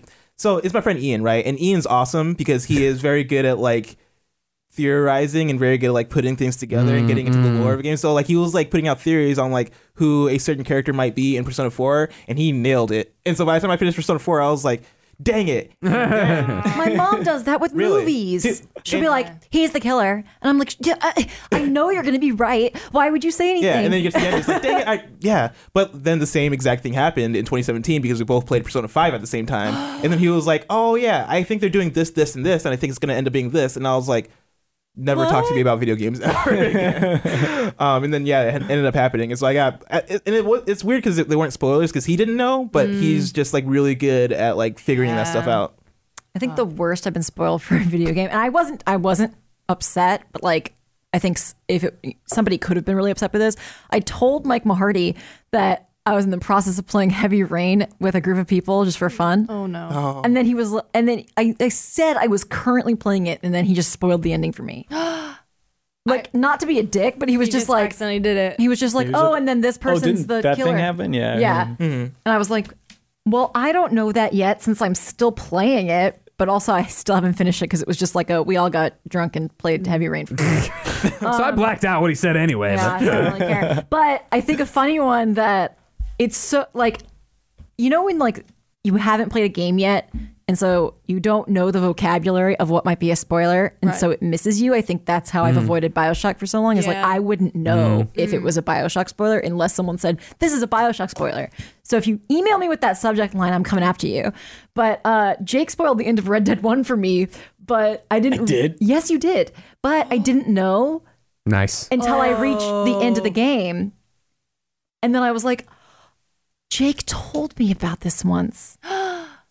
But then, but it didn't affect the Yeah, game for me didn't, like, 'cause because I didn't didn't realize pause that it. it You had didn't know you were happened driving it. Yeah. until I had gotten to the end, like right before the ending actually happens. And I was like, he did say this to me once. Uh, so that could have been really bad, but luckily I didn't put it in my long term memory because I was just like, I don't know good. anything about these characters yet. And then I played it. Um, so that I'm really, really happy that I have a shit memory. I still feel bad about this one. Oh no. this isn't a video game. Uh, we were talking about uh, like disappointing endings, and I just said, "Oh yeah, the Dark Tower ending of the Dark Tower," and Tamoor went. I've spent the last five years reading the Dark Tower books. And Oh. I'm on the last one. Are you serious? Did you just spoil the ending for me? I still think about that at like 4 a.m. and you're like, wow, I shouldn't be on this earth anymore. Yeah. And he was like, okay, fair. That ending does sound kind of shitty, but at the same Oh, time, it's a streamer. Hmm. oh, yeah. I like, I, yeah. My mom spoiled Game of Thrones for me because she was reading the books and I was watching the show. And she didn't realize that the seasons weren't one to one with the books. So she was like, blah, blah, blah is dead, right? And I was like, excuse me? That's when I still cared about Game of Thrones. And now I don't care. you spoiled Game of Thrones. Oh, I fully spoiled Game of Thrones for you. But I don't really care anymore. So I was like, well, I guess that's what happened. when I was still at IGN, uh, and are we trying not to spoil anything we talk about?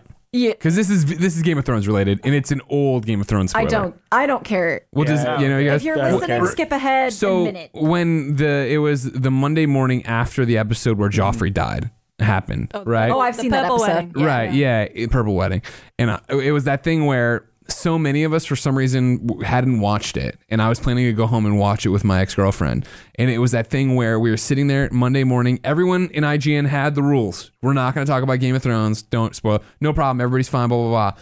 And it was like. 2:30 in the afternoon and boom an email came in and it was monster.com going, Joffrey's dead, and so everybody's looking for a new job. Who will be the new? Who's looking for a new job as the king of Westeros or whatever? And like seven of it went to like the IGN whatever editorial thing, and it was just like a what the and everybody like five different people jump up like, are you kidding me? And I was like, we I emailed them so irate, uh, like every other people did. They eventually sent a care package of like, we're sorry, we didn't need to ruin this at your workspace. Holy cow. That was like the Entertainment Weekly cover where everyone was like, hello. Oh, that very infamous one. Yeah. I have no idea what you're talking about. Featuring a character that, That- everyone thought was dead, and then Entertainment A very sexy character. on the- On Game of Thrones? yeah. Uh, season. He's my Game of Thrones crush. I told my mom that I'd never seen Twin Peaks and that I was going to watch it, Oh and she told me who killed Laura Palmer in response. Mine's so Oh, you'll never see it coming when X, Y, and Z. I was in. This is not some. This was an accident. This was a Twitter fluke. I was in the middle of watching Twin Peaks for the first time. I was two episodes away from finding out what happens, and Mike Drucker tweeted a joke tweet that involved the, who killed Laura Palmer, and I was like, "What?" Like, I spit all over you. I was so upset. I was like, "I am so close to finding out who killed Laura Palmer." This show came out before I was born. I this is not my fault. I get so mad. I, my, mine's an interesting one, I guess, because like I like we talked about it before. I started Final Fantasy VII. I feel like I know all the twists in that game just because they're so infamous. And I'm about to play. Well, whenever the new one comes out, right, the remake, I'll play it and I'll know like Yeah. which characters are gonna die, what's gonna happen here, like just because mm. those scenes are so famous. I don't know if it's a big spoiler because at the time I never really cared, but going into seven now, I'm like kind of disappointed because it's like, oh, I Same. kind of know what's happening. I feel that too because and- I, I know the same things. Yeah. I imagine like I don't know when they happened in the story, right? but And but so- yeah, uh, you know they're gonna happen. yeah, you though, know right? they're gonna happen, right? And since this is part one, right? I'm like, okay, well maybe it might not happen in this game, Yeah. which might you know help the experience, but. You know, if they like remade Ocarina of Time, there- there's a certain character reveal in that game too, where it's like, Mm-hmm. oh, this person is actually this person. Um, and Did so you- like, Recently, someone in the, our industry did. Who, It was uh it was like their kid, right? Their Klepek or Schreier or somebody's somebody's kid was playing it, and they it was literally like, oh, I mean, really, was it? I- it might have been Granddad. It Anyway. was somebody. And uh, it was like literally, they had, he just totally in conversation. She's like, I really like this character, and he's like, Yeah, it's crazy that she's this character, and, and the, they're like, What? And he's like, I felt like such an asshole. it's like, of course you don't know that you're five. Yeah, yeah, yeah, whatever it is. That's like the the the Darth Vader thing, right? Like Yeah. Sure. I feel like I grew up knowing he was Luke's father. Yeah. That's not a spoiler at this point because it, you know, no I am your Pop- pop father is a pop culture. It's not a reveal anymore.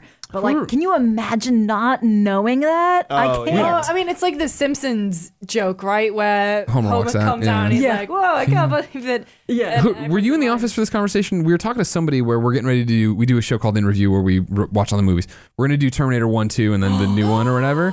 The, and and it was a conversation of I said like, oh man, like, and I didn't ruin this, but I was like, it's like how if you've if Ter- Terminator Two spoiled its own thing, and I never knew that until I like because I watched it. and I was so into it as a kid. All the marketing ruin spoils the thing that I'm spoiling. Not that it's a spoiler at all, but Arnold Schwarzenegger is good in this movie. He's Right. the good Yeah. Terminator. what? No, I'm just like, But like, i- if The you watch, is it's the best it, like Terminator there was movie. a I forget maybe a variety piece a couple years ago that was like, hey, if you didn't know, like they went out of their way to spoil their own movie, and if you watch that movie not having known any of that, you don't know until he walks up on John Connor, and there's that tension. Really? And that somebody in the office was like, I haven't seen it yet, and so we didn't. Uh, none of this got said. I was like, oh my god, watch it and tell us about it, because like if you don't know that and you watch that movie from Terminator One to Terminator Two, and like you think he's out to kill John Connor, that's awesome. Who has not seen the greatest action movie of all time? I don't remember. It might be Andy. He still never had mac and cheese. What? Wait, what? Andy Cortez has never had mac and cheese, and he refuses to even eat it. Possible? He's a weirdo, and he, he refuses. refuses to eat. Is he Yeah, like, that's what gets me. I don't mind that you've never had it, and I'm like, oh, we'll make it for you. He's like, nah, I just won't eat it. is he lactose intolerant? No, he's just like, I've come, is, Dude, I've I'm come this lactose far. intolerant. I have mac and cheese all the time. Same.